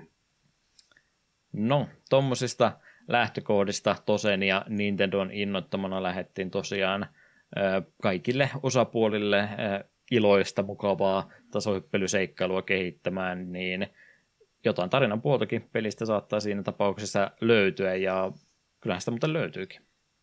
Joo, pelin lähtökohta on tällainen pilvikaupunki kautta pilvilinna Pufftop, ja siellä prinssi, tämä tähti Staffy, vahingossa vapauttaa tämmöisen pahan hengen, joka sitten aiheuttaa hirvittämään kaaosta, ja siinä samassa Staffy putoaa mereen, ja sieltähän merestä pitäisi päästä takaisin Pufftoppiin ja saada selville, että mikäs härdeli sillä oikein alkoikaan, ja siinä sitten Staffy kohtaa monia uusia ystäviä, muun muassa tämä simpukka Moen, kenen kanssa lähdetään sitten sekä merta tätä taivasta pelastamaan. Mm. Kyllä vain. Huomautus tähän kohtaan. Me olemme nyt kyseistä peliä lähteneet pelaamaan tämän romhacking.netin kautta julkaistun fanikäännöksen kautta, ja mulla ei ole käsitystä virallista termeistä, joista kun pelisarjasta on vain yksi osa julkaistu, niin en tiedä, onko meillä kuinka virallisia nimityksiä, ja varsinkin onko meillä semmoisia hahmoja, jotka on esiintynyt muissakin osissa. Niin. Olemme käyttäneet tosiaan fanikäännettyä versiota, niin meillä saattaa nimet olla jotain muuta kuin mitä ne virallisesti on, niin pieni huomautus tähän kohtaan. Mm. Mutta joo, pieni alkusynopsis siihen annettuun. Kyllähän tämmöistä monesta muustakin pelistä löytyy. Prinsessa on kidnappattu tai jotain muuta ikävää alussa tapahtunut, ja seikkailu lähtee sitten siitä liikenteeseen, ja mitään dialogia tai muuta ei tapahdu enää sen jälkeen, mutta herranjestas Staffy, tästä niin oikeasti löytyy sitä keskustelua ja tarinapuolta omituisen paljon, pelottavan paljon suorastaan. Joo, se oli pelin alussa, kun oli vielä tutorialinen, ja okei, nyt käy järkeä, tässä kyllä parikin eri hahmoa kertoo juttuja, joo, tää tosiaan tää simpukka Moe lähtee sun matkaan, että ei tässä varmaan tämä tekstimäärä vähenee. Ei vähene. Joka kentässä on sekä alkuun on pitkähköjäkin tarinapätkiä, lopussa on lisää, ja sitten kaikkiin on niin kuin syy, että bossitkin eivät ole vain, että no tässä on nyt paha kalaa, vaan siinä on aina joku syy, että miksi tämä kyseinen paha kala pitää nyt päihittää, ja mitä härnäyksiä hän on tehnyt. Niin, se oli mielenkiintoinen yleisosia, että se tarinan määrä ja dialogin määrä on yllättävän korkea. Mm. Ei se mitään Shakespearea ole, mutta siis ihan tarpeeksi viihdyttävää. Se just, että nämä tulee vähän, en voi sanoa, että worldbuildingia nyt ihan hirveästi tapahtuisi, kun tämä nyt mikään fantasia-epos ole missään tapauksessa kyseessä, mutta käy selväksi, että yksi iso yhteinen meri kuitenkin kyseessä on, ja siellä paljon erilaisia asukkaita, joilla jokaisella vähän omaa persoonallisuutensa on, niin yllättävän paljon tuommoisella sitten saa kumminkin väriä. En mä sillä itsekään ajattele, että mä tasohyppelyssä nyt hirveästi sitä tarinapuolta kaipaisin, mutta kyllä se ehdottomasti oma maustensa tuommoiselle pelille tuo, kun näinkin paljon sitä sitten laitetaan. Mm, sepä. Mutta sitten taas kun näin paljon sitä laitetaan, niin siinä on aina se riski olemassa, että rupeako se sitten sitä peruspelaamista rikkomaan kuinka pahasti, kun pitäisi vaan juosta, dässätä ja hyppiä paikasta toiseen kauheata vauhtia eteenpäin, niin onko etu tässä riskiä olemassa, siis että onko tässä jopa liikaakin tarinaa? Onko tämä sun mielestä, kampittaako tämä kuinka pahasti sitten ihan peruspelaamista? Ei sitä liikaa ole. Se välillä siitä saattaa tuntua, että nyt hei hemmetti, antakaa minun vaan edetä, että minun ei tarvitse keskustella tästä asiasta tämän tyypin kanssa, kun me tiedän kyllä, mitä olen tekemässä. Mutta sitten minusta oli kiva, että kun tämä Moehan on kaikissa kentissä on siellä täällä piilossa, silmät näkyy maassa, niin siihen jos menee just tämän dashin tekemään, niin se hyppää sitten esiin ja antaa jonkun vinkin, niin nämä ei ole pakollisia. Se voit nähdä, tuolla se Moe on, mutta minun ei tarvitse käydä sen kai juttelemassa. Tosi sitten, jos on jotain tosi tärkeää, niin sitten se kyllä hyppää sitä automaattisesti. Aina ei voi nyt vältellä. Ja tykkäsin esimerkiksi, ennen jokaista bossiahan Moe kanssa tulee antamaan vinkin, että miten bossi voittaa, niin parin ekaan bossin kohdalla ihan vaan koska näin Moe, niin kävin juttelemassa, mutta sen jälkeen minä rupesin välttelemään sitä, kun tiesin, että okei, bossi tulossa. En halua vinkkiä, koska mä popan lappulut ei muutenkaan mitään tähtitiedettä ole, mutta edes joku haaste. Mm. Joo, Moe on siinä meillä sitten alusta loppuun asti siellä muuten kenttäkohtaisia hahmoja. Hahmoja on kyllä sitten erikseenkin, mutta Moe on siinä meidän matkan mukana vinkkejä ja kaikkea muutakin kovasti antamassa. Ja Motoota kyllä itse luulla, että hän on se sankari tässä tarinassa. Kyllä. Hänen tarinoita kuuntelee, niin Moe on se tähti tässä näin, ja me ollaan sitä vaan hänen sidekickinä, mutta en mä nyt tiedä, miten se käytännössä sitten menee. Hyvä kumminkin, että tuommoista tarinan puolta on. Eikä mä sitä nyt itsekään yleensä kokenut, että se hirveä ikävä määrä on. Välillä se on sitten kuin joka huoneen välillä aina siinä huoneen alussa jotain tarinanpätkää tai muuta halutaan väliin heittää. Kyllähän paikoitellen tuli vähän semmoinen olo, että muutenkin jo peliannos tältä istunnolta täynnä, niin sitten kun sitä tarinaa, dialogia oli vähän liikaa, niin kyllä niihin kohtaan ne itse omat tauotkin aina ajoitin sitten. Mm.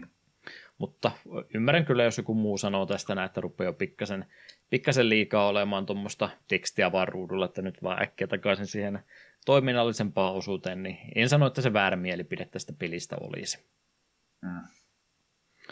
Mitenkäs kun Game Boy Advance meillä alustana on 16-bittistä grafiikkaa, siis ollaan tekemässä ja Nintendon kanssa jonkin verran. En tiedä prosentuaalista määrää oletan, että Tose on valtaosan raskasta työstä tehnyt, mutta tietysti kun Nintendo-peli osittain kyseessä on, niin varmasti heilläkin on sitten julkaisijan tahdosta jonkin verran ehtoja ollut, että minkälaista peliä he haluaa lähteä julkaisemaan, niin mitä noin ihan yleisestä graafisesta ilmeistä ja muusta tykkäät, että väittäisitkö Nintendo-peliksi, jos Tosen titteli tuosta olisi alkuruudusta taas kerran poistettu? No kyllä se Nintendo-pelille näyttäisi. On tosi värikäs ja tosi kivan näköinen, kaikki hahmot, vaikka paljon hahmoista on ihan vaan kaloja, mutta silti ne on, näyttää silti omalta itsellään. Ja kaikkein niin musta isoin juttu tämän pelin graafisessa ilmeessä on se, että miten ilmeikäs etenkin Stafy itse on päähahmona. Että niin kuin jokaiselle liikkeelle hänellä on vähän erilainen ilme ja se, että minkälainen walkcycle hänellä on, niin on oikein kivan näköinen. Ja mun oma ehdotusuosikki oli kyllä, että kun maalla lähti tähän juoksuun. Juoksi, kun jalat pyörii kuin Sonicilla konsanaa ja Stafyn silmät oli ihan kauhuissa, että nyt mennään aivan liian kovaa, niin me ei jostain siitä tosi paljon iloa. Mm. Kyllä se näin on ehdottomasti, vaikka nyt heidän omaa tuotantoa toki nyt heille sitä kokemusta niin paljon, että varmasti he ovat tätäkin genreä niin paljon tehneet, että ovat tietysti vaikutteita ja paljon esimerkkiä muista tasohyppelypeleistä ja muusta ottaneet, mutta jos lähtisin ykköseksi jotain nostamaan, että mikä voisi olla se lähin inspiraation lähde, minkä mukaan lähdetty mallintamaan tasohyppelyä, niin ei tämä nyt Kirby-pelistä mun mielestä ihan hirveän kaukana olla. No toisaalta joo, tuossa Stafy osaa leijua ja tälleensä, niin puolivedenalainen Kirby. Mm. Et vaikka tasohyppelyhaasteita ja tämmöistä muuta on, ja ei nyt tietysti hyökkäyskatalogia tämmöinen missään tapauksessa sitä samaa ole, mutta tämmöiseltä ulkoasulta ja vaikeustasoltaan, niin Kirby varmaan lähimpänä semmoista Nintendo-vastinetta tälle Starfille olisi. Mm, kyllä. Ajoista ilmekyllistä piti vielä sanoa, että se minun mielestä aina kertoo paljon niin kuin pelin tyylistä, että onko se panostettu tarpeeksi, että jos on hyvin yksinkertainen hahmo, jolle on kuitenkin saatu niin kuin ilmeet. Kun just tämä Moe, se on simpukka. Siellä on pelkät silmät vaan siellä simpukasisuuksissa, mutta silti sillä on silti riittävästi kuitenkin niin kuin silmillä erilaisia asentoja ja tälleen. Sillä näki ilmeet. Näki milloin oli iloinen ja näki milloin oli vihainen. Niin se on musta aina semmoinen hyvä juttu. Jos yksinkertainen hahmo on silti ilmeikäs, se on aina musta hyvän laadun merkki. Mm. Kyllä, kyllä. Ehkä se, minkä takia mulle tuommoinen kirpymäisyys ja muu sitten persoonallisuus animaatioissa muussa tuli mieleen, niin tulikohan se sitten tuosta Starfin tanssista aina joka bossitaistelu jälkeen, että se jotenkin tuntui vähän semmoiselta halpisversiolta Kirpyn voiton juhlista. No joo. En ole varsinaisesti, onko tämä kritiikki graafista tyyliä kohtaan, vai onko tämä sitten vaan mun oma ongelma. Kun tässä sun tapa hyökätä on tämä dash, se dashissa vihollista kohti tällä pyörähdyksellä, niin me tosi pitkään ihmettelin, että tuntuu jotenkin, että me ikinä osuu ja aina tullaan damakeen. Niin, kun sä teet sen pyörähykseen, niin Stafysta lähtee semmoiset niin vauhtiviivat. Meillä pitkät ne vauhtiviivat on se, millä pitää osua, että sun pitää vältellä sitä, että et saa osua vihollisen, vaan sun pitää vauhtiviivoilla osua siihen. Niin. Mä olin tosi hämmentynyt, kun esimerkiksi jossain kohtaa just, että ei, se on nimenomaan kun tämä pyörähys on voimassa, niin sun pitää nimenomaan ihan kunnon bodislämmätä se vihollinen. Mm. Että silloin, koska se ei tuota itse damakea, paitsi jos tietysti piikkeihin määrät, mutta ei tuota itse damakea sen pyörähyksen aikana, jos se pyörähys on edelleen menossa, niin se oli alkuun. Ne vauhtiviivat hämäs minua. Niin, nyt kun mä rupesin miettimään, nyt mä keksin sen täydellisen DNA, mistä tää peli on tehty. No. Tää on Echo the Dolphini, paitsi että päätähtenä on Kirby, ja Kirby on vetänyt Topmanin voimaa Mega Man 3:sta, niin se on varmaan nopein tapa selittää, minkälaista pelistä on kyse. Totta. Mutta toisin kuin Topman, niin Staff, jos vetää liian monta dashia putkeen, niin menee pääpyörälle. 3 dashia, jos vetää putkeen, niin sitten hetkellisesti ollaan kanttuvei. Joskin sitä pystyy huijaamaan, että jos piti pienen rytmin koko ajan dashien välissä, niin se ei ikinä mennyt se pörryksiin. Mm. Joo, säännöt pyörimiselle on vähän mitä on, mutta niistä ehdottomasti kontrolleissa nyt siis lisää. Eli tosiaan vedenalaista meininkiä aika paljon tämä peli sisältää, ei pelkästään sitä. Mä menin viime jaksossa röyhkeästi väittämään Starfyta meritähdeksi nopean paragraafinen lukaisun jälkeen, ja sitten vasta kävi selväksi, että ei se ole meritähti, vaan se on sieltä jostain pilvistä kotoisin, että se on joku tähti, mä en tiedä onko se meritähti vai mikä, mutta joku tähti kumminkin kyseessä on, mutta siitä huolimatta niin veden alla aika paljon seikkaillaan, mutta myöskin vedenpinnan yläpuolelta tässä on niin kuin 2 elementtiä sitten yhdistetty toisiinsa. Onko etu iso huolenaihe, kun joku tasohyppelyveteraani kuulee sanat, että tasohyppelyä joutuu veden alle, että onko tämä kontrolliskematiikaltaan yhtä kauhea kokemus kuin mitä ne huonoimmat kokemukset näistä osioista on?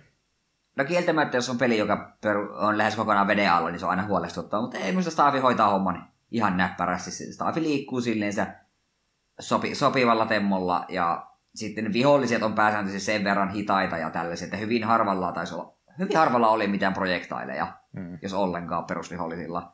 Niin se teki just sen, että siinä ei sellaista niin kuin tarkkaa väistelyä tai mitään tällaista niin kuin tullut. Että ei ole mikään Turtlesin vesikenttä tämä peli. Että se on niin kuin, muista nämä pelin kontrollit toimii ihan passelisti. Se vaan sitten aina hämmentyy, kun välillä kun joutuu olemaan maan päälle, ja sitten homma toimii vähän eri tavalla, kun et voikaan ihan vapaasti et voi uiskennella, vaan sitten pitää enemmän luottaa se hyppyyn ja glideen. Mm.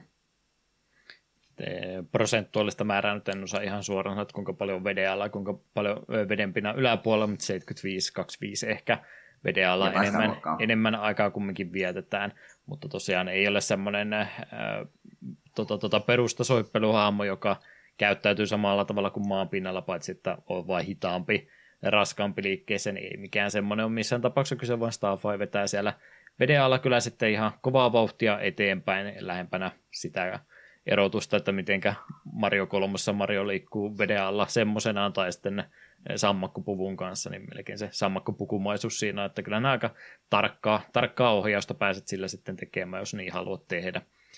Kuten Eetu sanoi, niin ei ole semmoisia kenttähazardeja tähän peliin kyllä kovinkaan paljon laitettu, ettei tässä mitään tarkkuusuintia missään tapauksessa tarvitse harrastaa. Ja vihollisetkin on enimmäkseen sillä, että ne lähtee vaan sua kohti tulemaan, ja kun sun se ainut hyökkäys on tämä pyörähdys, joka aika pitkä animaatiokin siinä on, niin bodykontaktilla vahinkoa tehdään, ja sekin on niin kuin aika anteliasta, että saa aika turvallisesti tuossa pelissä kovaa vauhtia eteenpäin mennä, että ei ole mitään hienosäätöpelaamista, tasohyppelyä missään tapauksessa kyseessä, ei ole mitään Super Meat Boy-haasteita, tämmöistä tästä pelistä missään tapauksessa löydy, ei veden alta eikä sen päältäkään.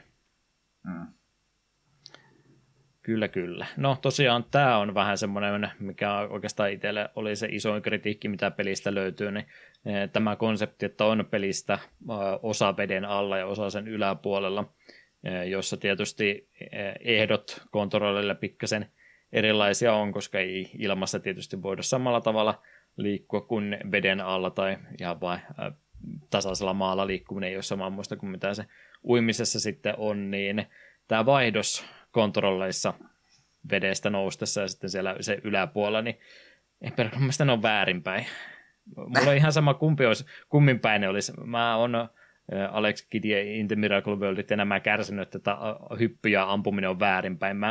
Mä pystyn sopeutumaan siihen, mutta kun perkelemästä ne on just niin kuin ristiin siinä, että kun jompikumpi olisi eri tavalla, niin mulla olisi ihan ok, mutta mä en oikein sitä ymmärrä, että se on se hyppynappula, kun se on siinä aassa sitten siinä veden pinnalla, mutta toisaalta, no, mä en oikeasti tiedä, mä olin koko ajan ristissä, mä osaan nyt selostakkaan, että kumpi on kummassa, mutta mun mielestä ne on toisessa ne on väärinpäin, ihan sama kumman vaihtaisi toisinpäin, mutta jomman kumman vaihtaisi toisinpäin, niin mä olisin ihan ok, mutta nyt mä menin aina sekaisin hypyssä ja juoksemissa maan pinnalla.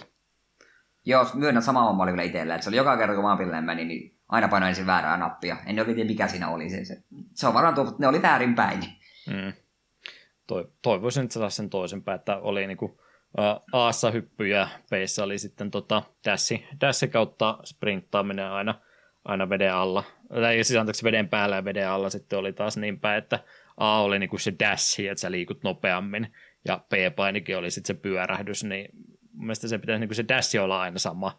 Mulla on ihan sama niin, se hyppy saa olla väärässä. Tämä on tosi hankalaa kuultava jollekin, joka sanoo aina, että se ei ikinä saa olla hyppy siinä painikkeessa, mutta se voi olla, mutta kunhan se dashi nyt olisi ainakin sama molemmissa, niin mulla on ihan sama, onko se sitten oikein vai väärin se hyppynappula. Pystyisin sopeutumaan, mutta nyt olisin kaivannut siis optionsista vaihtoehtoa, että voisi sanoa se vaihtoa toisinpäin. Mm.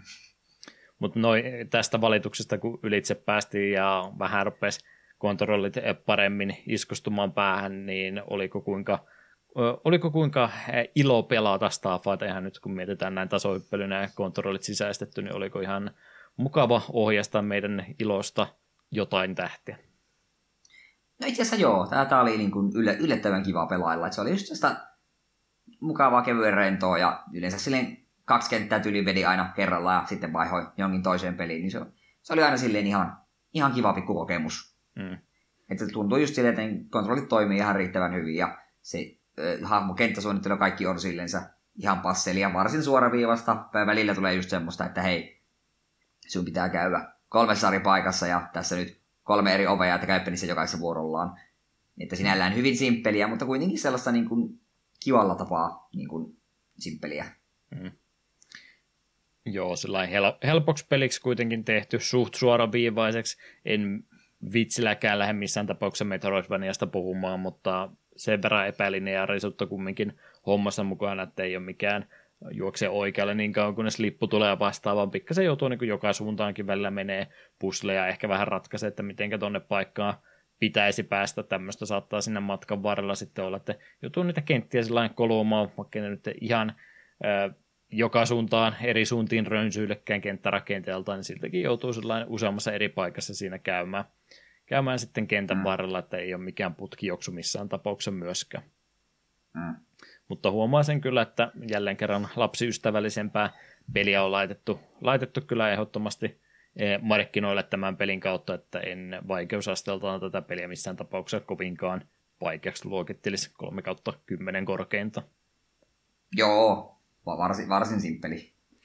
Muutama postitaistelu saattoi ehkä olla semmoinen, että tuli pari osumaa otettua, kun ei heti tajunnut, mitä se tekee, mutta sitten loppuviimein niin en muista kertaakaan kuolleeni ihan kokonaan, että 5 pinnaa vahinkoa pystyy ottamaan ja aika anteliasti, mitä tuossa Starfy sitten näitä helmiä keräilee kenttien varrella, niin saa niistä sekä checkpointista helttiä takaisin, niin en niin kuin kokenut itse koskaan tilannetta kovinkaan uhkaavaksi, vaikka vahinko tulikin välillä otettu. Joo, tosi harvoin oli semmoinen niin sanotusti hätä. Tosi usein saattoi olla myös sitä, että näit silleen, että okei, tuolla vähän matkan päässä on ihan irryttävää määrä noita helmiä, niin nyt voi vaikka damage boostata läpi ja sitten mulla on kohta taas heltit täynnä. Hmm. Kyllä vain.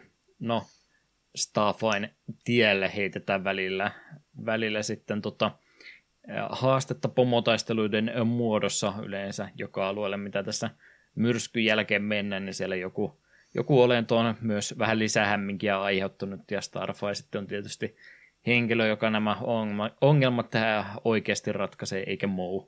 Niin pomotaistelut kenttien loppuun yleensä heitetty on, ja nämäkin yleensä samaa kaavaa noudattelee, kun monissa vähän lapsiystävällisemmissä peleissä on, että hyppä päälle kautta tässä tapauksessa käytä tätä pyörähdysliikettä, mikä meidän oikeastaan ainut ase koko pelin aikana on, niin pyörähdä vihollista kohden ja tee siihen 5 pinnaa vahinkoa, väistelen samalla niiden hyökkäyksiä, niin aika simppeleitä nämä pomotaistelutkin on. Oliko ei tulla kertaakaan sellaista tilannetta, että olisi joutunut vähän uutta yritystä ottamaan ja patterneja opetella ja mitään semmoista? Pääsääntöisesti jokainen bossi meni kyllä ekalla yrittämällä. Muutama oli just semmoinen, missä alkuun en keksinyt tosiaan, no niin mitäs kautta tälle tehdään damagea, niin. Mutta pääsääntöisesti kuitenkin suurin osa bosseista menee tosi kevyesti, ja ei niillä milläkään bossilla ole mitään mitään bullet helliä et joudu väistelemään. Joo, 3 tähteä kerrallaan saattoi kohti lähteä tulemaan. No oli siellä joku muutama hyökkäys, missä saattoi vaikka 5 projektiilia tulla yhtä aikaa, mutta ei nyt mitään oikeasti vakavaa sitten ollut. Mm. Lisää helpotuksena, kun nimenomaan se ainut tapa, millä sä vahinkoa teet, on tämä pyörähdät sitä vihollista kohti, niin tämä itse pyörähdys itessä se myöskin sisältää aika paljon immunity-freimejä, että semmoinen kosketus viholliseen, niin tässä ei ole mikään loppu vielä välttämättä yleensä. Jos sä pyörähdät vihollista kohti, vaikka niitä ei pystyisikään siinä kohtaa vahingoittamaan, niin aika monesta tukalasta tilanteesta selvet ihan sillä, että yrität vaan pyörähtää sitä kohden, niin et ota sitten itsekään osumaan siitä. Mm. Pomotaistelut hoidettu on mereen sisällä ja välillä sen yläpuolellakin seikkaillaan asioita eteenpäin, niin siinä tosiaan paikkoja, kun tutkitaan läpi, niin jonkin verran minipelejäkin tulee, vai onko vähän väärä sana, niitä oli itse asiassa aika paljonkin kyllä, ainakin itse koin varsin riittoisaksi. Joo, kyllä varmaan joka kentästä löytyy parikin tällaista huonetta, mihin menee, siellä on minipeli, missä jos selviytyy, niin saa palkkioksi vähän lisää näitä helmiä, ja pääsääntöisesti minipelit on kyllä oikeastaan kaikki sama asia, että ne on jonkinlaisia variaatioita kaikki niin kuin Arkanoidista tai Pongista. Mm. Joo, siellä on arcade-pelikokemus selvästikin olemassa, että tietää ei ole mitenkä tämmöinen peli ohjelmoidaan nopeasti, niin niistä on sitten hyvä tehdä minipelejä vaan vähän modernimpiin peleihin. Samoja konsepteja aika moni niissä sitten hyödyntää, ja varsinkin kun peliaikana niitä käy, niin ne on sitten vielä erittäin helppojakin. Ensinnä tainnut, kun pelin pelasi ekaa kertaa läpi, niin ei siinä ollut se sitä vaikeusasten vaihtoehtoa. Mun mielestä se antoi se helpoimman variantia aina. Joo, easy luki joka kerta. Joo, että kun peliä ekaan kerran pelaa, niin ne on myöskin todella helppoja, että ne on aika pieniä suupaloja sitten siinä välissä, kun niitä käy siellä kokeilemassa. Mutta vähän semmoista vaihtelua kuitenkin sen tavalliseen pelaamiseen siinäkin. Mm. Tykkäsin kyllä sille yksityiskohdasta, että kun tosiaan joo, tästä Pongien kautta Arkanoidia, niin silloin ohjaat Moea, mikä toimii tänään niin kuin pallona, ja sitten Staffiparka joutuu olemaan pallona, ja siellä se kauhuissaan pyörii ja seiniä pitkin lentelee. Mm. Hauska. Moella oli ehkä hauska, Staffilla ehkä vähemmän hauskaa. Joo, varsinkin tämä, missä piti pommeja kimmotella takaisin vastustajan puolelle pöytään, niin Staff ajan lentää nähti ruudulta saman tien pois, että joo, ei, hän ei ole tänne jäämässä. Että mä en se luule, että mä tein jotain väärin siinä, mutta se olikin vaan osa sitä minipeliä. Mm. Mutta minipeliä muutakin pääsee kyllä sitten enemmän harrastamaan, jos haluaa pelistä vähän enemmän matskua irti. Peliin voi siis tosiaan tämmöisenä suht perinteisenä tasohyppelynä loppuun asti pelata, ja toki vähän yrittää asioita siinä matkan varrella pelata, mutta ihan kaikki ei siinä kumminkaan ekalla yrittämällä mahdollista ole. Mitä Eetu arvioisi oma lopputekstit pyörähti ruutuun, niin mikä oli about peliaika-arvio? No, silloin tällöin pelasin pienissä ehkä puolen tunnin otoksissa. Ja sanoisin 4-5 tuntia. Mm. Jotenkin sieltä tuntuu oikealta. Ei kyllä se enempää ainakaan, että alle 5 tunnin peliksehän tuo jää, jos se vaan kertaalleen semmoisenaan pelaa. Mm. Ja kun joutuu 9 kenttää jokainen kenttä, niin on ehkä 15 minuuttia, jos sitäkään. En sitä sillä sano, että tämmöinen GPA-tasohyppelypeli tarvitsisi mikään 20-tuntinen epos olla, mutta noin ihan vertailun vuoksi niin noin alle 5 tunnin tasohyppelystä on kyse, jos pelaa tosiaan sen kertaalleen vaan läpi, mutta tässä pelissä on kyllä yllättävän paljon sitä lisäarvoakin sitten olemassa, kun lähtee sitä peliä vielä lopputekstien jälkeenkin pelaamaan. Spoiler alert, jos ei halua Densetsu no Stafyta spoilata itseltänsä, mutta kaikki päättyy onnellisesti lopussa, ja suursankari Moe tietysti haluaa suuren rahallisen palkkion tästä hänen sankariteostansa, niin siellä papa Stafy laittaa sitten poikansa, että no käppäs hakee se sieltä samasta paikkaa ja vähän Moelle aarretta, ja ne käykin sitten niin, että kaikki Pufftopin aarteet lentää sinne mereen samalla tavalla kuin mitenkä peli alkoi jo muutenkin, niin 45 kappaletta aarteen palasia ripotellaan sitten tuonne aikaisemmin käytyjen kenttien joukkoon, niin siinä on sitten se lisäsyy sitä peliä jatkaa vielä pelattavan sen jälkeenkin. Eli jokaisen kenttään sitten noin 3-6 aaretta on piilotettu ja peliä ekaa kertaa pelaa. Tässä ihmettelet, että siellä on semmoisia tiettyjä blokkeja, mitä sä et vaan millään saa rikki, niin sitten kun on tosiaan vikapomo päihitetty, niin saat taidon, että nekin menee sun peruspyörähdyksellä auki, niin sieltä sitten näistä jo läpikäydystä kentistä löytyy paljon vielä uusia siipiä, missä et ole aikaisemmin päässyt käymäänkään ollenkaan. Niin siinä mielessä ymmärrän, että täytyy se eka pelikerta se helpoin mahdollinen olla ja ei liikaa sekoittaa varsinkaan nuoren pelaajan suuntavaistoa tarjoamalla ihan liikaa kerrallaan, mutta mun mielestä toi peli on parhaimmillaan vasta lopputekstien jälkeen. Mä ainakin tykkäsin omasta pelaamisestani enemmän tuossa sitten, kun lähti näitä uusia alueita näistä kentistä etsimään, varsinkin kun oli sellainen pykälän isompaa haastetta kuin mitä peruspeli antoi. Okei, joo, me itse en niin sanotusti New Game Plussaa lähtenyt pelaamaan tai uutta kierrosta, kun me ajattelin, että okei, no joo, ne ovet varmaan tosiaan aukeaa ja siellä on varmaan kaikissa vaikuu aaretta ja silleen, mutta jos siellä kerran oli jopa ihan vähän enemmän tekemistä ja jopa lisää haastetta, niin hyvä tietää, että jos jossain kohtaa iskee hinku pelata lisää Stafia, niin pitääpä jatkaa tuosta. Joo, ja se kanssa, että ei ihan kaikkia niitä, mitä tuossa ekan pelin kerran aikana saatoit johonkin huoneeseen kävellä, missä oli ääriviivat vai jostain asiasta. Moe siinä sitten mainitsee, että joo, tässä olisi varmaan jotain täältä löytyisi, mutta me ei näköjään tällä hetkellä voidaan mitään tehdä, niin tullaan joskus myöhemmin uudestaan. Niin paljon tämmöisiä alueita, missä saatoit käydä pyörähtää, mutta et pystynyt vielä mitään tekemään, niin näihinkin on sitten ne asiat saatavana vasta sen jälkeen, kun oot sitten saanut taidon noita kaikkiin isoimpia blokkeja tai kovimpia blokkeja rikkomaan pelin varrelta. Siellä muun muassa luuta saadaan velhotytöltä lainaa, niin sitten on ihan muutamia huoneita, missä pääsee ihan smuppia pelaamaan Starfyn kanssa sitten, että siinä missä monipuolisuutta löytyy sitten paljon enemmän tuossa toisella pelikerralla. Ja myöskin noin minipelit on huomattavasti vaikeampia sitten, jos haluaa vaikeusastetta säätää, niin niissä on se easy, normaali ja hardi vaikeusaste, ja varsinkin se biljardi minipeli, mitä tuossa matkan varrella oli, niin mä en sitä hardilla oikeasti pystynyt.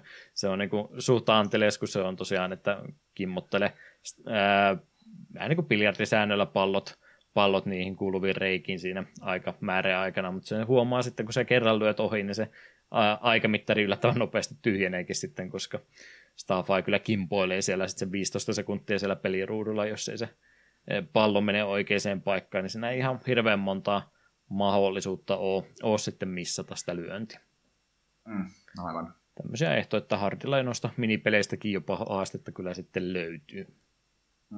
Varmaan vaikeusasteen, jos nostaa, niin sitten myös sain enemmän näitä helmiä palkinnoksi.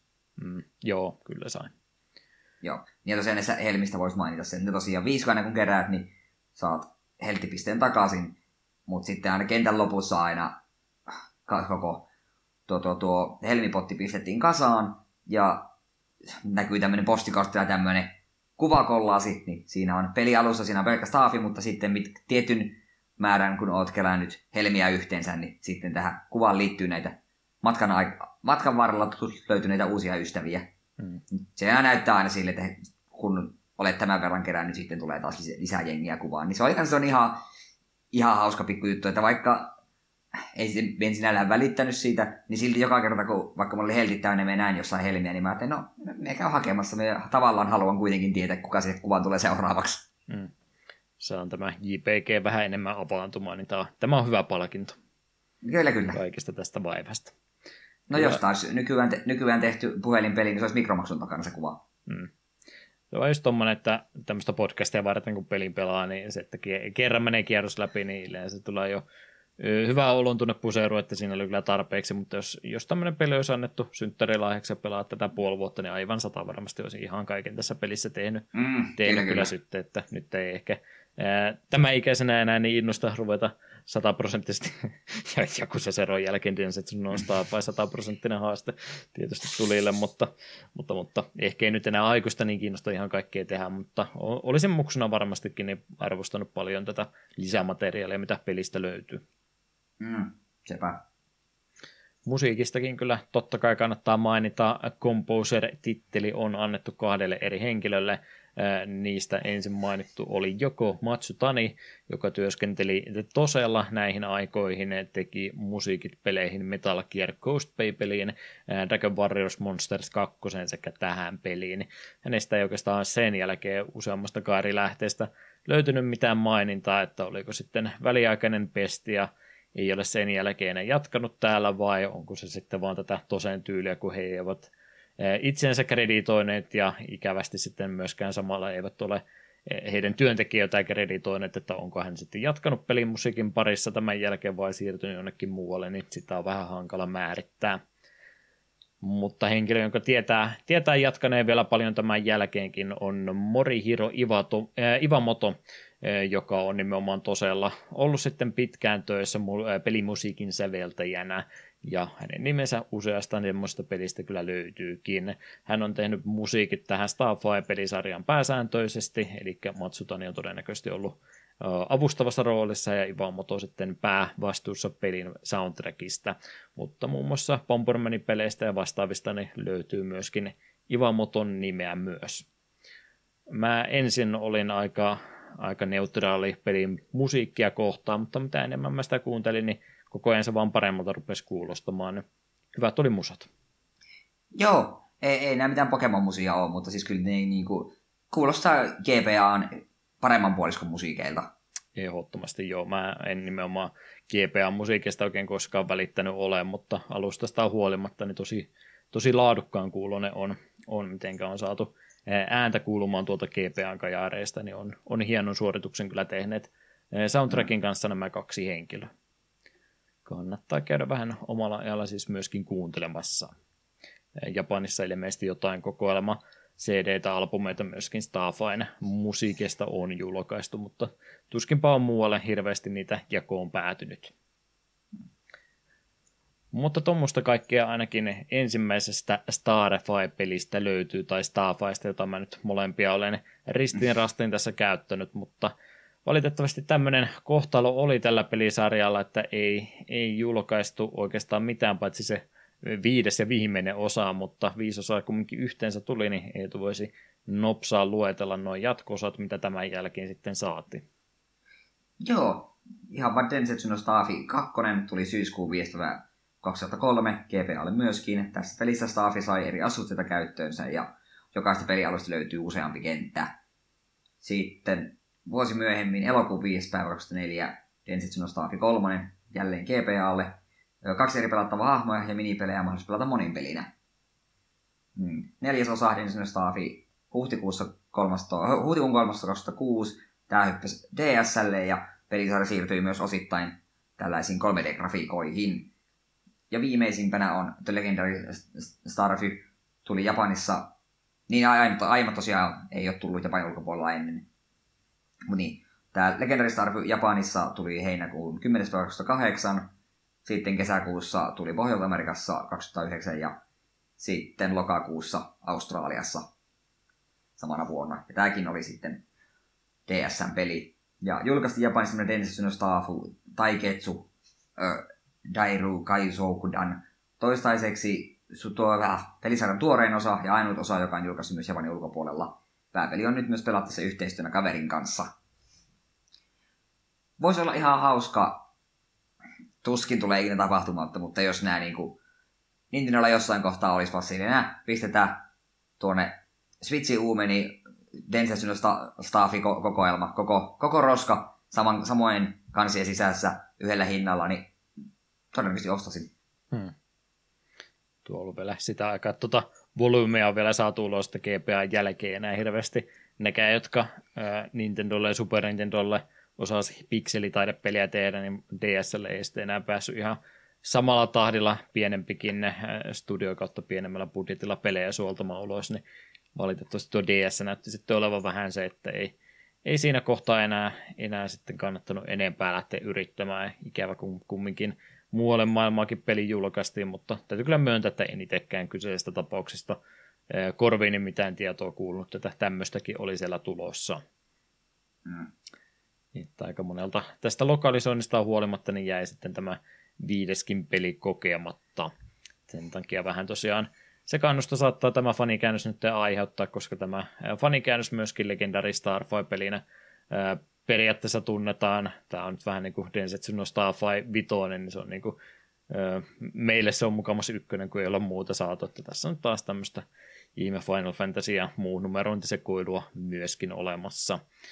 Mutta 5 osaa kumminkin yhteensä tuosta tullut on. Sen pohjalta se kysymys sitten Eetulle onkin, mitä veikkaat, minkä takia ei lokalisoitu? Se on ihan hyvä kysymys, koska siis tavallaan, kun tämä peli näyttää niin kuin, niin sanotusti helpolta lokalisoida, sillä ei loppujen lopuksi tekstejä kuitenkaan valtiomääriä ole, ja ei ole niin kuin mikään satojen tuntisia e-posta, vaan tämmöinen kiva kevyt tasoloikka, mikä kuitenkin vähän erottuu joukosta, että sillä, että tämä on suurimmaksi veden alla, niin se on jännä, se on voinut olla hyvinkin pienestä kiinni, että miksi tätä on, ei ole sitten näitä ensimmäisiä ruvettu lokalisoimaan. Mm. Mutta ei taas niinku yhtään silmään pistänyt niinku kaupan hyllyllä, koska tämä ei myöskään ole silleen, kun jotakinhan pelejä ei lokalisoida, koska ne on liian japanilaisia, niin ei tämä ole sitä. Tämä on vaan niinku peruskiva peli kaiken keskellä.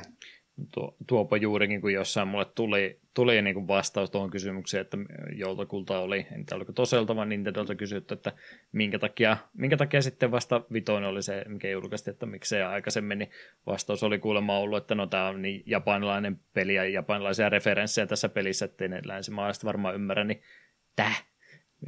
mitä japanin referenssejä tässä ykkösessä oli, multa meni toi vastaus kyllä vähän ohi. Ehkä jollain kalalla saattoi olla joku tuommoinen samurai ajaa semmoinen ihme köysi päässä tai joku tämmöinen.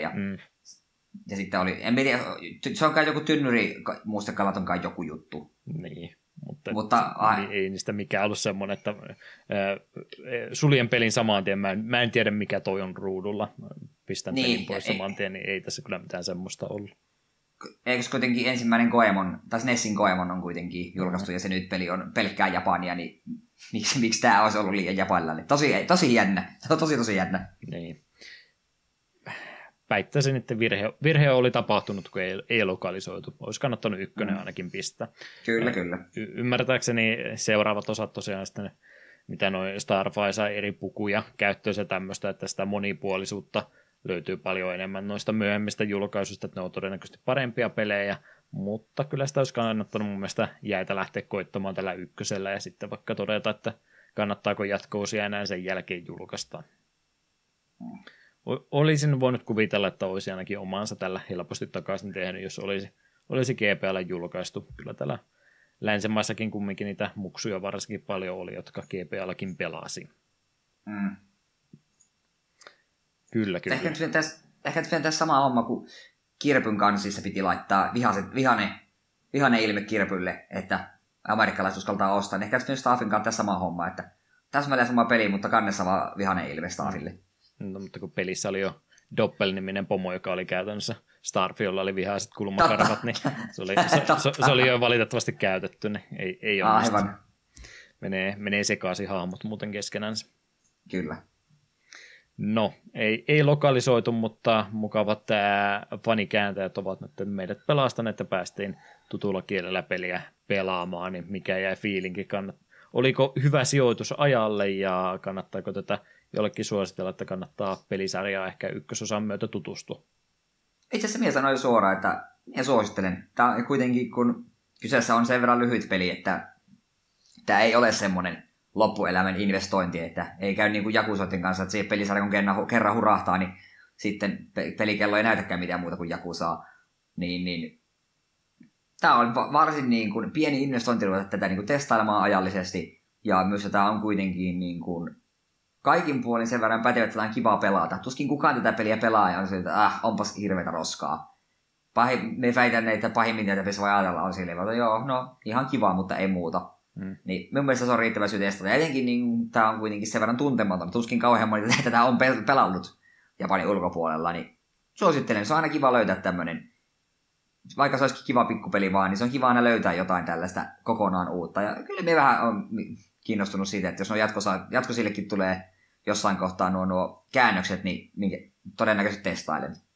Minun tätä saa suositusta. Ei tämä mikki 10/10 best game ever ole, mutta siis oikein kiva semmoinen pieni välipala. Tykkäsin.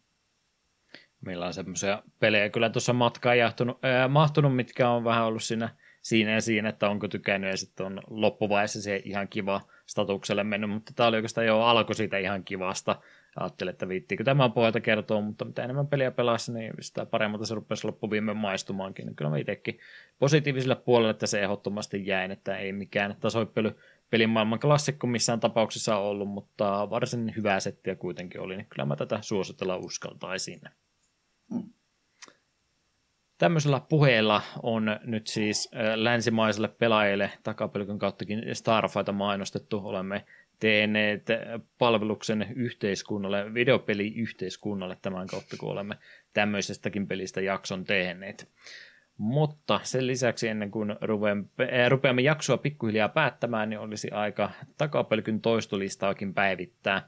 Mehän olemme pari vuotta tässä ketjuttaneet videopeli soundtrackista löytyneitä kappaleita mielellään aina sillä ehdolla, että jotain nokkelaa keksisi sitten, mitenkä tämä seuraava kappalevalinta luonnollisesti jatkuu tuosta edellisestä, niin se on aina hyvä juttu se.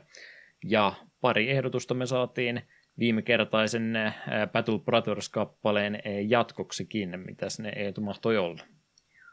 No täällä on ensimmäisenä Kaappas merelle sanonut, että no eikös kovimmat taisteluvelet on Bimi ja Jimmy, eli Double Dragon 2 viimeinen bossimusa. Kova. Pitäisi ehkä Double Dragoninkin joskus perehtyä. Double Dragon, kun olen pelannut kokonaan, on tämä pleikkarilla, eli tämä Neon, joka oli ihan törkeen kova peli. Sen pelin tuo viimeinen, tai lopputekstibiisi on huikea. Älä spoila. Okei. Okay. Mutta sitten täällä on myös Kaka sanonut, että matkan jälkeen hänestä ruukataan lähtien Kaljalle. Dabu and Simons Werner Drink and Industry. Minä en tiedä, mitä tämä on. Kyllä. Molemmat tuli kuitenkin kuunneltua tuossa noin läpi.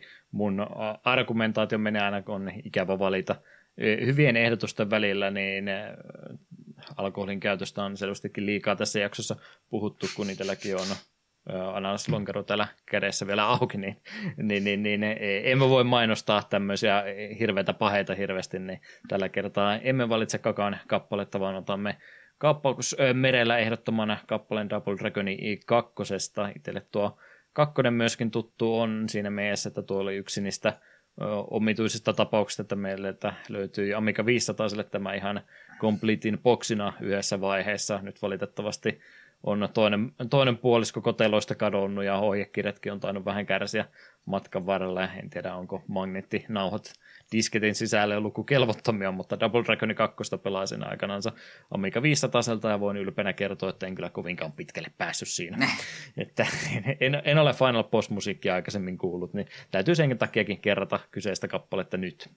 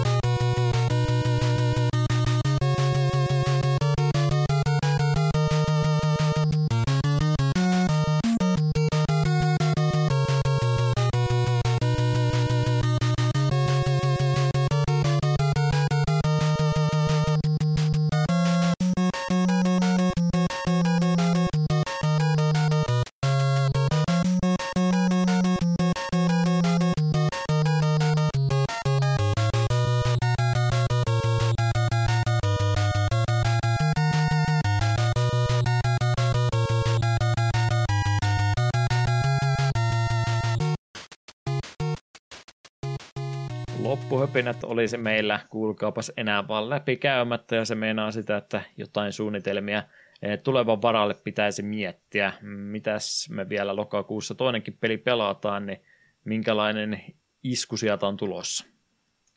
Joo, meillä nyt on kaksi peliä putkea ollut Japan Only tössötystä. Hyvin erilaisia pelejä kyllä, että ei Starfissa ja Joanikissa hirveästi yhtäläisyyksiä löydy. Mutta otetaanpa nyt tämmöistä ehkä vähän tunnetumpaa ja ehkä vähän länsimaisempaa ja vielä kädeksi PC-peli. Ja aikamoinen klassikko sellainen. 24.10. olisi meillä käsittelyssä ihka 1. ja alkuperäinen System Shock.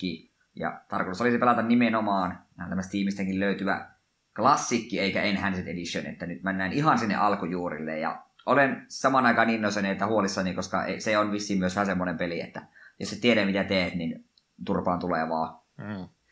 Joo, muakin kyllä stressaa kovastikin kyllä nämä Japanin pelit ja muuta, aina näistä onnistuu jotain sanoa, kun näihin tunteja käyttää, mutta aina kun tulee sitten länsimainen, varsinkin roolipelejä sisältävä PC-klassikkopelin jakso aiheeksi, niin mä aina pelottaa, että minkäänmoista palautetta mun mielipiteestä mahtaa tulla, kun kokemus näistä on aina vähän mitä ollut, ja mikä on sitten, että kuinka hyvin pääsee sormet oikeille näppäimille näiden kanssa, kun oma tietotaitoni vähän huono on, että kiitos Eetu tästä stressin aiheuttajasta. Seuraat 2 viikkoa hikoilen jatkuvasti.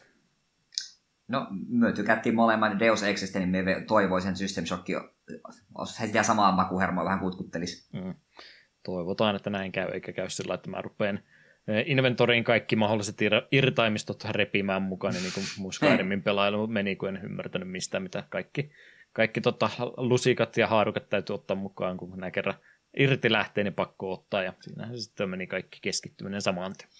Kyllä, ja tolkuton määrä lohikärmeluita, mitkä painaa niin piruus, ja sitten ihmettelee, että minkä takia, miten niin mulla on inventaario täynnä. Kai ne sitten jotain rahaakin saa. Mutta katsotaan, mitenkä onnistuu meiltä System Shockin pelailu ensi kerralla. Sitä odotellessa yhteydenottokanavia kannattaa harrastaa, takapelkkyä@gmail.com, Facebook, Twitter, X sekä Discordi varsinkin ovat niitä parhaimpia kanavia, mistä meidät kiinni saa. Ja tässä kohtaa erittäin isot kiitokset kaikille, jotka ovat malttaneet alikanavalle nimeltä jaksotoiveet käydä joko uusia jaksoehdotuksia heittämässä tai vanhoja kertaamassa, koska meidän muisti vanhoilla miehillä on sen verran huono, niin ehdottomasti kannattaa käydä kertaamassa niitä, kun on saattanut unohtua asioita, niin koittelemme sieltä aina silloin tällöin käydä mieleisiä peliehdotuksia poimimassa. Kaikkia emme voi toki luvata, että pystymme tekemään tai malta tehdä, mutta kunnioitamme ja arvostamme toiveitanne kovastikin. Joo. Ja hei, Hasuki, on ihan huijasti se linkka, että jonkun teidän jakson vaan vastaukseksi. Ei lasketa, vaikka sillä kysymys koskikin meille jaksotoiveita, mutta silti huijausta. Joo, kyllä ne tuli silloin kirjoitettua kaikki muistiin, että sieltä vaan poimimaan, ja ollaan me jo muutama sieltä tehtykin.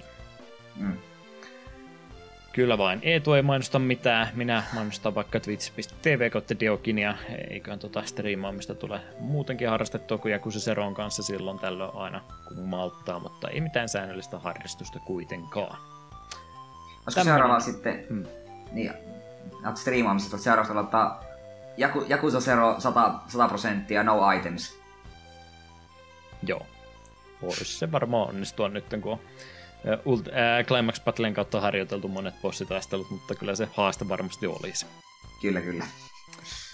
Kyllä vain sitä odotellessa. Eetu, onko sulla jotain saatesanoja meille vielä jakson päätteeksi heittää?